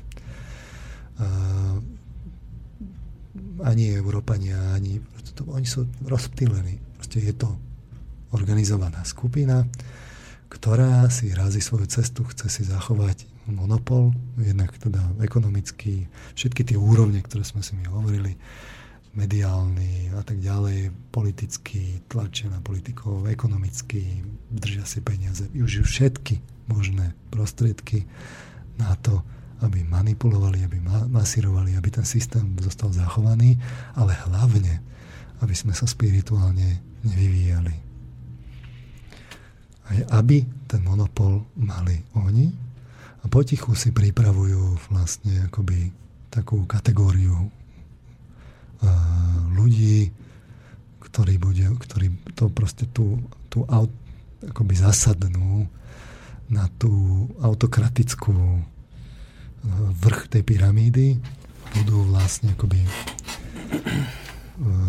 viesť ten, tú, uh, už aj autokratickými metodami tu, ten, ten, ten svet. zatiaľ sa o to bojuje, lebo proste no. ten svet není celý pod kontrolou. Toto je, toto je tá otázka, že však oni sú zatiaľ ako evidentne úspešní tom svojom Idú ťažení. Si tempom, no. A teda vyzerá to tak, že ak zase pravím, platí to, čo hovoríte, že celkom úspešne sa im darí brzdiť Európu v tom, čo by mohlo byť jej úlohou. Ale to je tá otázka, no, že... Ja to už je len jednoduché, doplním to. To heslo, že držte Nemcov down a Rusov out, veď to, čo, čo to je iné ako brzdenie Európy? To je nič iné. Európa je brzdená. My sme si to hovorili na konkrétnych prípadoch. Prečo napríklad v Európe nie je žiadna sociálna sieť globálna? Prečo nie, nie je firma s, s operačným systémom prečo nie je firma, ktorá by robila sieťové prvky. Proste všetky tie informačné technológie, ktoré sú potrebované na, potrebné na sledovanie sveta, prečo ani jedna z nich nie je v Európe? Prečo sú všetky len v Spojených štátoch amerických? No, to je náhoda. No a aká je pravdepodobnosť tohto javu, že vo všetkých tých sektoroch it vo všetkých, Európa na to proste nemá nemá na to. My tu sme asi nejaký taký menej cenný intelektovo. Alebo sme držaní down. Tak zvolte si sami. A takýchto, takýchto príkladov by sa dalo povedať proste N. Prečo prečo prečo príde Barack Obama, Obama do Veľkej Británie a povie, že je v záujmoch Spojených štátov amerických, aby teda Veľká Británia neodišla z Európskej únie. A väčšina politikov proste, a väčšina médií a tak ďalej razí toto a masíruje tú mienku, aby, aby tá Británia pre Boha neodišla. To, to akože oni majú také zázračné, magické slovo, že príde americký prezident, on len tak akože len tak povie, že to by bolo super alebo to je podporené nejakými prostriedkami, e, ktoré sú filantropicky e, voňajúce, alebo ekonomicky voňajúce, alebo inak, aj mediálne. Pod koho vplyvom sú všetky tie kľúčové informačné agentúry, servisy, médiá. Hm sa len pozrite, kam sa tie nitky zbiehajú. My sme na obojku. My sme držaní nízko. A my sme držaní tak, presne ako tie, tie krajiny, ktoré ste tam spomínal, všetky sú tak držané. Proste jednoducho my sme držaní tak, aby sme slabúčko hrískali. No dobre, a teraz ale je ne, na, náš nejaký povedzme cieľ, kam by sme sa mali dostať. Nedostávame sa tam, lebo sme držaní, ako hovoríte. A niekto nás v tom držaní spôsobom udržiava takým, že nám tu proste vytvoril nejaké umelé svety, v ktorých žijeme a umelo nás tu proste drží a e, ne, nepustí sem nejaké veci, ktoré by sa ku nám mohli dostať. Hovorím veľmi zjednodušene. A teraz, a kde to má všetko skončiť? V Spojených kde... štátoch transatlantických to je akože medzistupeň, taký akože najbližší. Čiže vy sociálno-inžiniersky zmeníte pomery v Európe, naozaj sa naplnia tie vlastne multikulturálne ambície alebo ciele, až vlastne nebude rozdiel medzi Európanmi a Američanmi, ani kultúrny, ani rasový. A potom už len prehlásite, že však veď my máme k sebe tak blízko, prečo sa nedáme dokopy, keď sme takí istí? multikultúrny. Veď my máme svoju kultúru, my sme vlastne svoju identitu založenú multikultúrne. Pričom realita je, že, že, že, že, že to je monokultúra, lebo to, je, to nie je žiadna kultúra, to je, to je vlastne akoby monokultúra, mm. taká ako to, ako to povedať, taká... Myslím, že to je dosť rozumiteľné, čo už teraz hovoríte. No, čiže potom sa to už len dá dohromady a svet sa valcuje ďalej. Len nie spirituálny vývoj. To, to nie. To nie. To sú... To, to nie. A také, že tie európske tradície, však na čo vám to, vážení Európania, boli, bolo dobre? Veď to vy ste spôsobili dve svetové vojny. A koľko ste mali konfliktov? To je tá vaša kultúra. Tak sa je vzdajte pre svetlé zajtrajšky. Veď tak toto má byť. Čo si myslíte, že tí, tí inicianti sú hlúpáci? Vás majú mentálne. Ideme na maily? Poďme na maily. Dajme si ešte Dobre. skladbu. Dajme si maily. A skladbu si dáme asi nejakú šesku by to chcelo podľa mňa. Tak.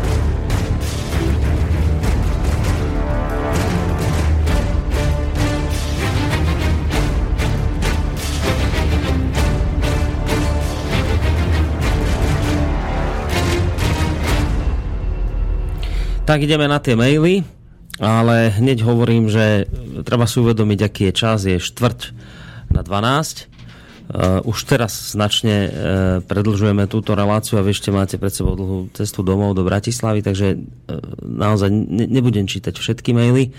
Ideme na ne tak, ako ich teraz vidím. Možno by Jaro, si ich mohli tak potom odložiť a skúsiť potom v budúcej relácii. Tá budúca ale bude až neskôr trošku, to sme už no, neviem, či no, spomínali, tam hej, budú tie vaše kurzy, kurzy. Takže to bude až niekedy potom druhá polovica septembra. Druhá polovica septembra. Tak, tak aspoň niektoré. Hypotéza pána Marmana píše, Jaro mi nesedí z takého dôvodu. Rímska ríša v posledných storočiach svojho trvania vykazovala, viď napríklad historik Edward Gibbon z 18. storočia, podobné črty úpadku ako súčasný západný svet. Aj vtedajšia rímska elita zámerne uvoľňovala štruktúru spoločnosti, deštruovala ju? Uh,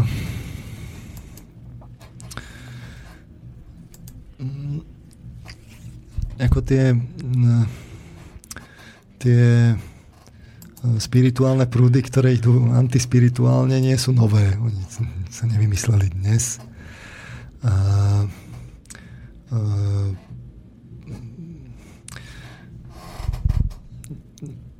proti tomu kresťanstvo sa vlastne bojovalo celý čas. A, a bojovalo sa aj vtedy. Toto je fakt, to by sme sa museli pohružiť ako hlbšie do dejín. Nechal by som to asi na budúce. Dobre. Príklad genocídy, to už píšem, čítam mail od Ľuba, príklad genocídy s obvineniami za segregácia a vysťahovania pôvodného bieleho obyvateľstva prebieha už desiatky rokov po prevrate v 89. na východnom Slovensku. Viď Michalany a problémy so školákmi.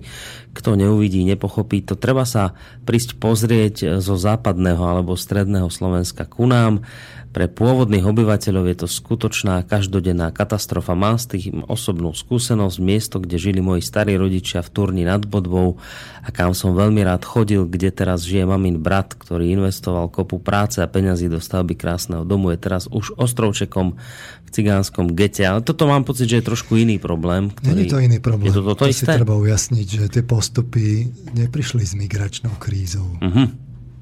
A netýkajú sa len migrantov. Uh, ja, stačí položiť jednoduchú otázku. Z tých výročných správ zistíte, že kvantum tých peňazí z mimovládok tieklo na riešenie rómskej otázky. Alebo rómskych no, problémov, hej, alebo ako by som to nazval. A ja sa teda pýtam, ako efektívne sa, tie, sa to riešilo, že kde sú teda tie výsledky? Hej? Toto je zaujímavá otázka. Hmm. Toto je zaujímavá otázka. A nemusíme všetko ako poslucháčom hovoriť, tak skúste nad tým porozmýšľať. Aké sú tie výsledky? Čo sú teda výsledky? Ako to, že tam išlo toľko peňazí a s takýmito výsledkami nezačalo to migračnou krízou? Hmm. Ešte tu doplňa Ľubo, že veľkým európskym príkladom je Kosovo ako kolíska Srbov, ktorú im ukradli albánsky imigranti. Informovanie o tom však západné média zmanipulovali a tak si to ľudia neuvedomujú. No však Kosovo pole, to bolo také akoby, to je niečo podobné ako keby na Slovensku uh, Slovákom vlastne zobrali Tatry. To je asi niečo podobné pre, pre Srbov. Uh, zakladali si na tom, ale, ale to, je, to, bolo, to slúžilo na to uh, v, v podstate na tie na obmedzovanie toho mocenského vplyvu proste Ruska, Srbska. To sú známe veci, hmm. nemusíme to rozoberať. Dám ešte tri maily a končíme. Dobre.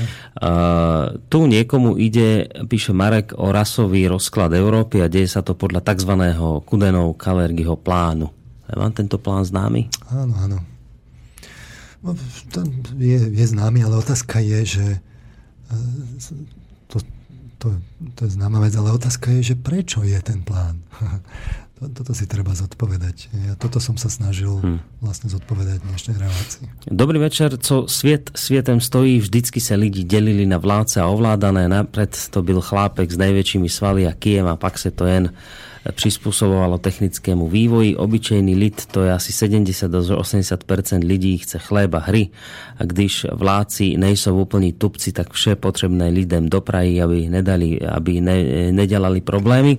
Sem tam, když už nevědí, co roupama, tak naženou lidi do války, záminka se vždycky najde, sem tam im to prostě přes hlavu e, preroste, tak se obyčejní dopustí nějaké revoluce, ale časem se vše sklidní a jedem dál. Rozbory, kdo, co a proč sú zábavné, ale nedôležité. Ale jednu otázku bych přece jenom měl. Dokážete mne, pánové, odpovedieť na tohle? Kdo má byť arbitrem? Jak se ve firmě nebo jakýmkoliv podniku, jak se e, zisk, když všichni víme, že majitel by byl nejradej, aby lidi makali zdarma a zamestnanci by si nejradej rozdelili zisk, takže by nezbylo na rozvoj firmy. Inak poslouchám vás pravidelne a som rád, že tohle rádio existuje, držím palce No, ďakujem pekne za tieto e, pozitívne slova v závere. Uh, no, veď to, ten, tie scenáre chlieba hry, tie sú známe vlastne zo staroveku. Dnes nadobudli také trošku sofistikovanejšie formy, sa to zaobalilo do PR a podobne, ale v podstate to jadro je za tým, to podobné. Ale proti tomu bojovali práve tie náboženstva, teda ako ktoré, no, tak konkrétne ako v tomto smere sme si tu rozoberali ten prípad toho kresťanstva, kde naozaj ide o to, že ten, ten akoby pokročilejší sa vlastne dáva do služby tých menej pokročilých, že, že tam sa to vyriešilo práve takto, že, že že, že, že má priamo vo svojich základoch tú antihierarchičnosť. To, že potom v rímskom prostredí kresťanstvo nadobudlo hierarchický charakter ako v cirkvi, to je, to je vec, ktorá súvisela s Rímanmi, ale nie všetky formy ako kresťanstva toto prebrali z pochopiteľných dôvodov, sú proste uh, prúdy kresťanské, kde to je inak. Čiže tá, potom akoby tá, tá národná tradícia, ona to tak dotvára. Ale v, priamo v tom jadre toho učenia je to tak. A z tohto pohľadu práve ide o tú osvetu tých, tých, tých bežných ľudí. Práve o tých sa hrá. Tak, tak tí temní akože využijú tie mocenské prostriedky, všetky do jedného chlieba hry až po tie rafinované. A tí svetlejší, tí sa snažia vlastne urobiť vlastne osvetu a postaviť tých bežných e, na vlastné nohy s vlastným ja, tak aby, aby si nedali nasadiť tie okovy, začali byť vlastne tými individualitami a tú etiku si držali z vlastného vnútra. A má to len tak fatalisticky, že vždy to bolo o, o chlebe, chlebe a hry a vždy to tak bude. To je strašne demotivujúce. Ja uh, sa prikladám k názoru, že teda s ľuďmi je možné pracovať a je možné ich rozvíjať a že je možné ich postaviť na nohy a je možné rozvinúť ich individualitu. Otázka. No, nech si už každý vyberie. Otázky ešte dve, dva maily som sľu, tri som slúbil, už som neprečítal, tak ešte dva. Otázka od Juraja. To, čo hovoríte, je, in, mám inými slovami chápať ako nový svetový poriadok? Áno, nový svetový poriadok v zmysle, tak ako je spomínaný v alternatívnych médiách, je akoby taká tá vonkajšia fráza, E, určená pre ľud, e, kde sa povie, že teda akože nový svetový poriadok a to je tá demokracia, a to sú tie svetlé zajtrešky a tak ďalej.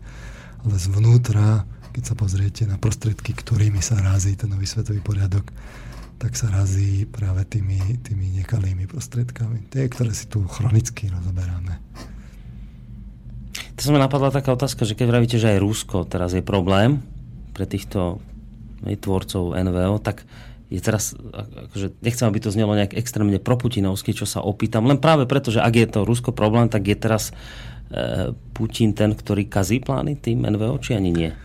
Uh, ja si myslím, že je to človek, ktorý kazí plány týmto uh, uh, nadnárodným oligarchom.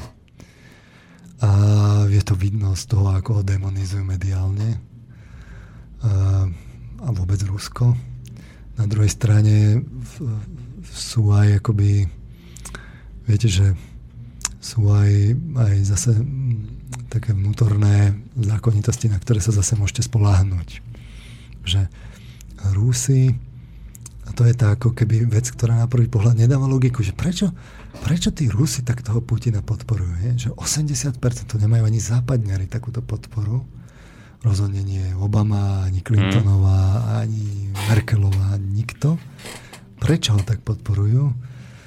No lebo tak, ako my tu v Európe cítime, že nie, nie, niečo z toho Európou bude, niečo nám je na tom sympatické, tak tí Rusi vedia, že oni jednoducho, keď sa na nich nie, niekto, niečo valí alebo z východu, alebo zo západu, tak sa majú zomknúť, hm.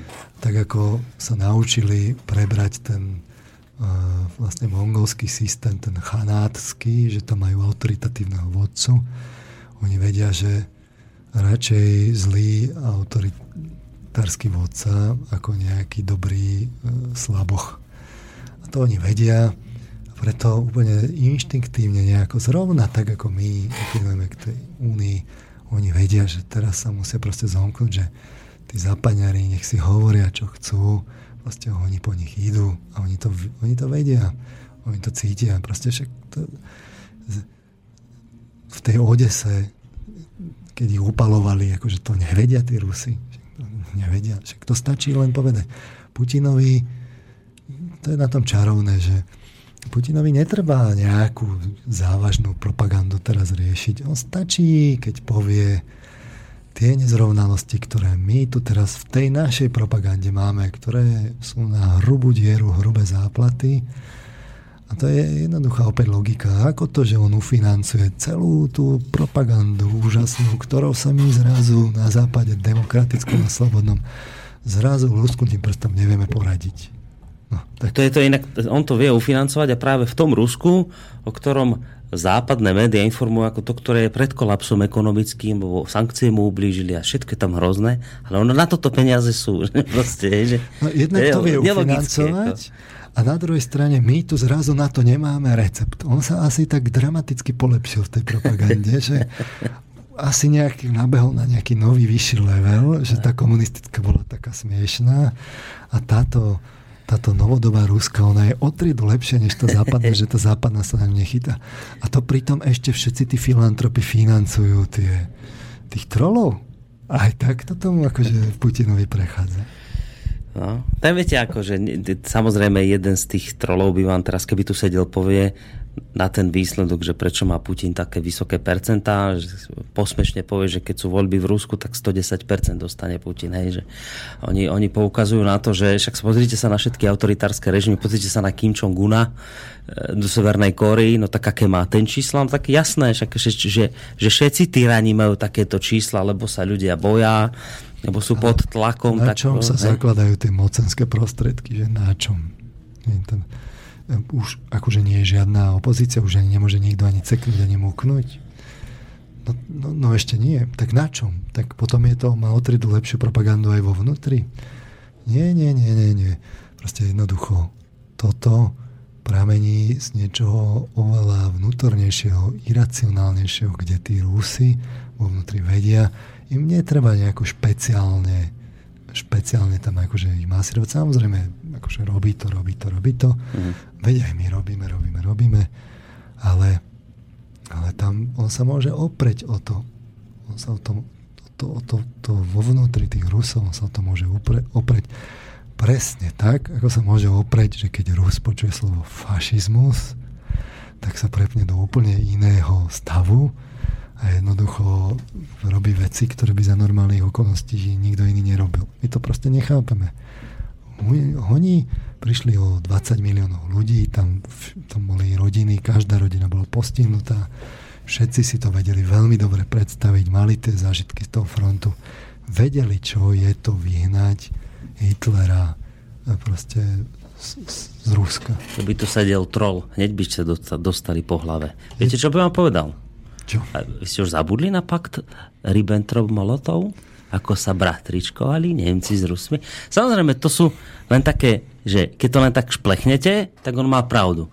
Keď si dáte tú námahu a ten pakt Ribbentrop-Molotov si skutočne naštudujete, tak zistíte, prečo Rus napokon podpísal zmluvu s Nemcom. Zistíte, ako kopli Rusov do zadku Angličania s Francúzmi a Poliakmi, pretože Poliaci si nechceli pustiť cez svoje územie Rusov.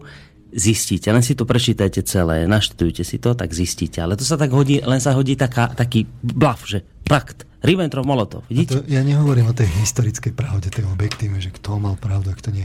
Ja hovorím o niečom subjektívnom Jednoducho tí Rusi si tú vojnu odžili a je úplne jedno, že v Stalingrade ich vlastne strieľali ako do chrbta a každý druhý dostal len pušku mhm. a, a jeden dostal pušku a náboje, a ďalší dostal už len náboje a to, to, to sa rátalo, že polovica z nich zomrie a tak ďalej. A, ale proste jednoducho oni si to o, vybojovali, už je jedno z akých príčin a jednoducho, keď Rus počuje slovo fašizmus, tak sa prepne do iného hmm. módu. A samozrejme, že ten Putin to tak akože je jemnučko tam stačí, že povie, a na base fašisti a nemusia nikde chodiť. To stačí ukázať len tie, tie fotky tých znásilnených, upalených žien v tom dome odborov. Hej. Nič, nič viac Hej. netreba. Alebo z, z toho korsúňu, z korsúne proste naozaj si tých akože svetkov tam vypočuť a, to, a Rusom to stačí. Hmm. Posledná otázka. Chcel by som sa opýtať pána Varmana na bližší motív, na bližší motív autokratického ovládania sveta. Čo hovorí psychológia na naplnenie ľudí, ktorí autokraticky ovládajú iných? To sa dostaneme až k sociopatii. Toto by bola dobrá otázka podľa mňa na pána Nabielka? doktora Nabielka. Tam Možno ste už o tom mali aj Ale mali, mali. Práve, práve sme to riešili, že často takíto ľudia práve vyhľadávajú rôzne ako mocenské štruktúry v politike, by veľa takýchto... Jasné, tam je, tam, tam je ako percentuálne samozrejme nadprimerné zastúpenie týchto ľudí s týmito sklonmi. O tom sú celé vlastne teórie a naozaj to teraz asi nie je priestor no. to tak akože rozobrať, ale fakt odporúčam určite Určite ste na to mali reláciu s pánom Nabielkom. Hej, hej, určite sme mali a neviem, či aj dve nie dokonca. Dve pokračovania. No dobre, končíme. Vás budeme teda počuť až niekedy v druhej polke septembra, lebo teraz máte kurzové záležitosti, o ktorých nebudeme už hovoriť nič. Aspoň povedzte, čo si dáme na záver. Na záver si dáme také niečo vystihujúce. Keď už sme si hovorili, že ako to tu, že prečo tí mladí ľudia chodia teda na tie filmy, no tak oni chodia, lebo cítia tú realitu niekde tam vo vnútri a na tom filme to tak ako keby vidia, ale vlastne oni vedia, že to je aktuálne. No tak si pustíme niečo na túto tému, že teda ako to dnes vyzerá.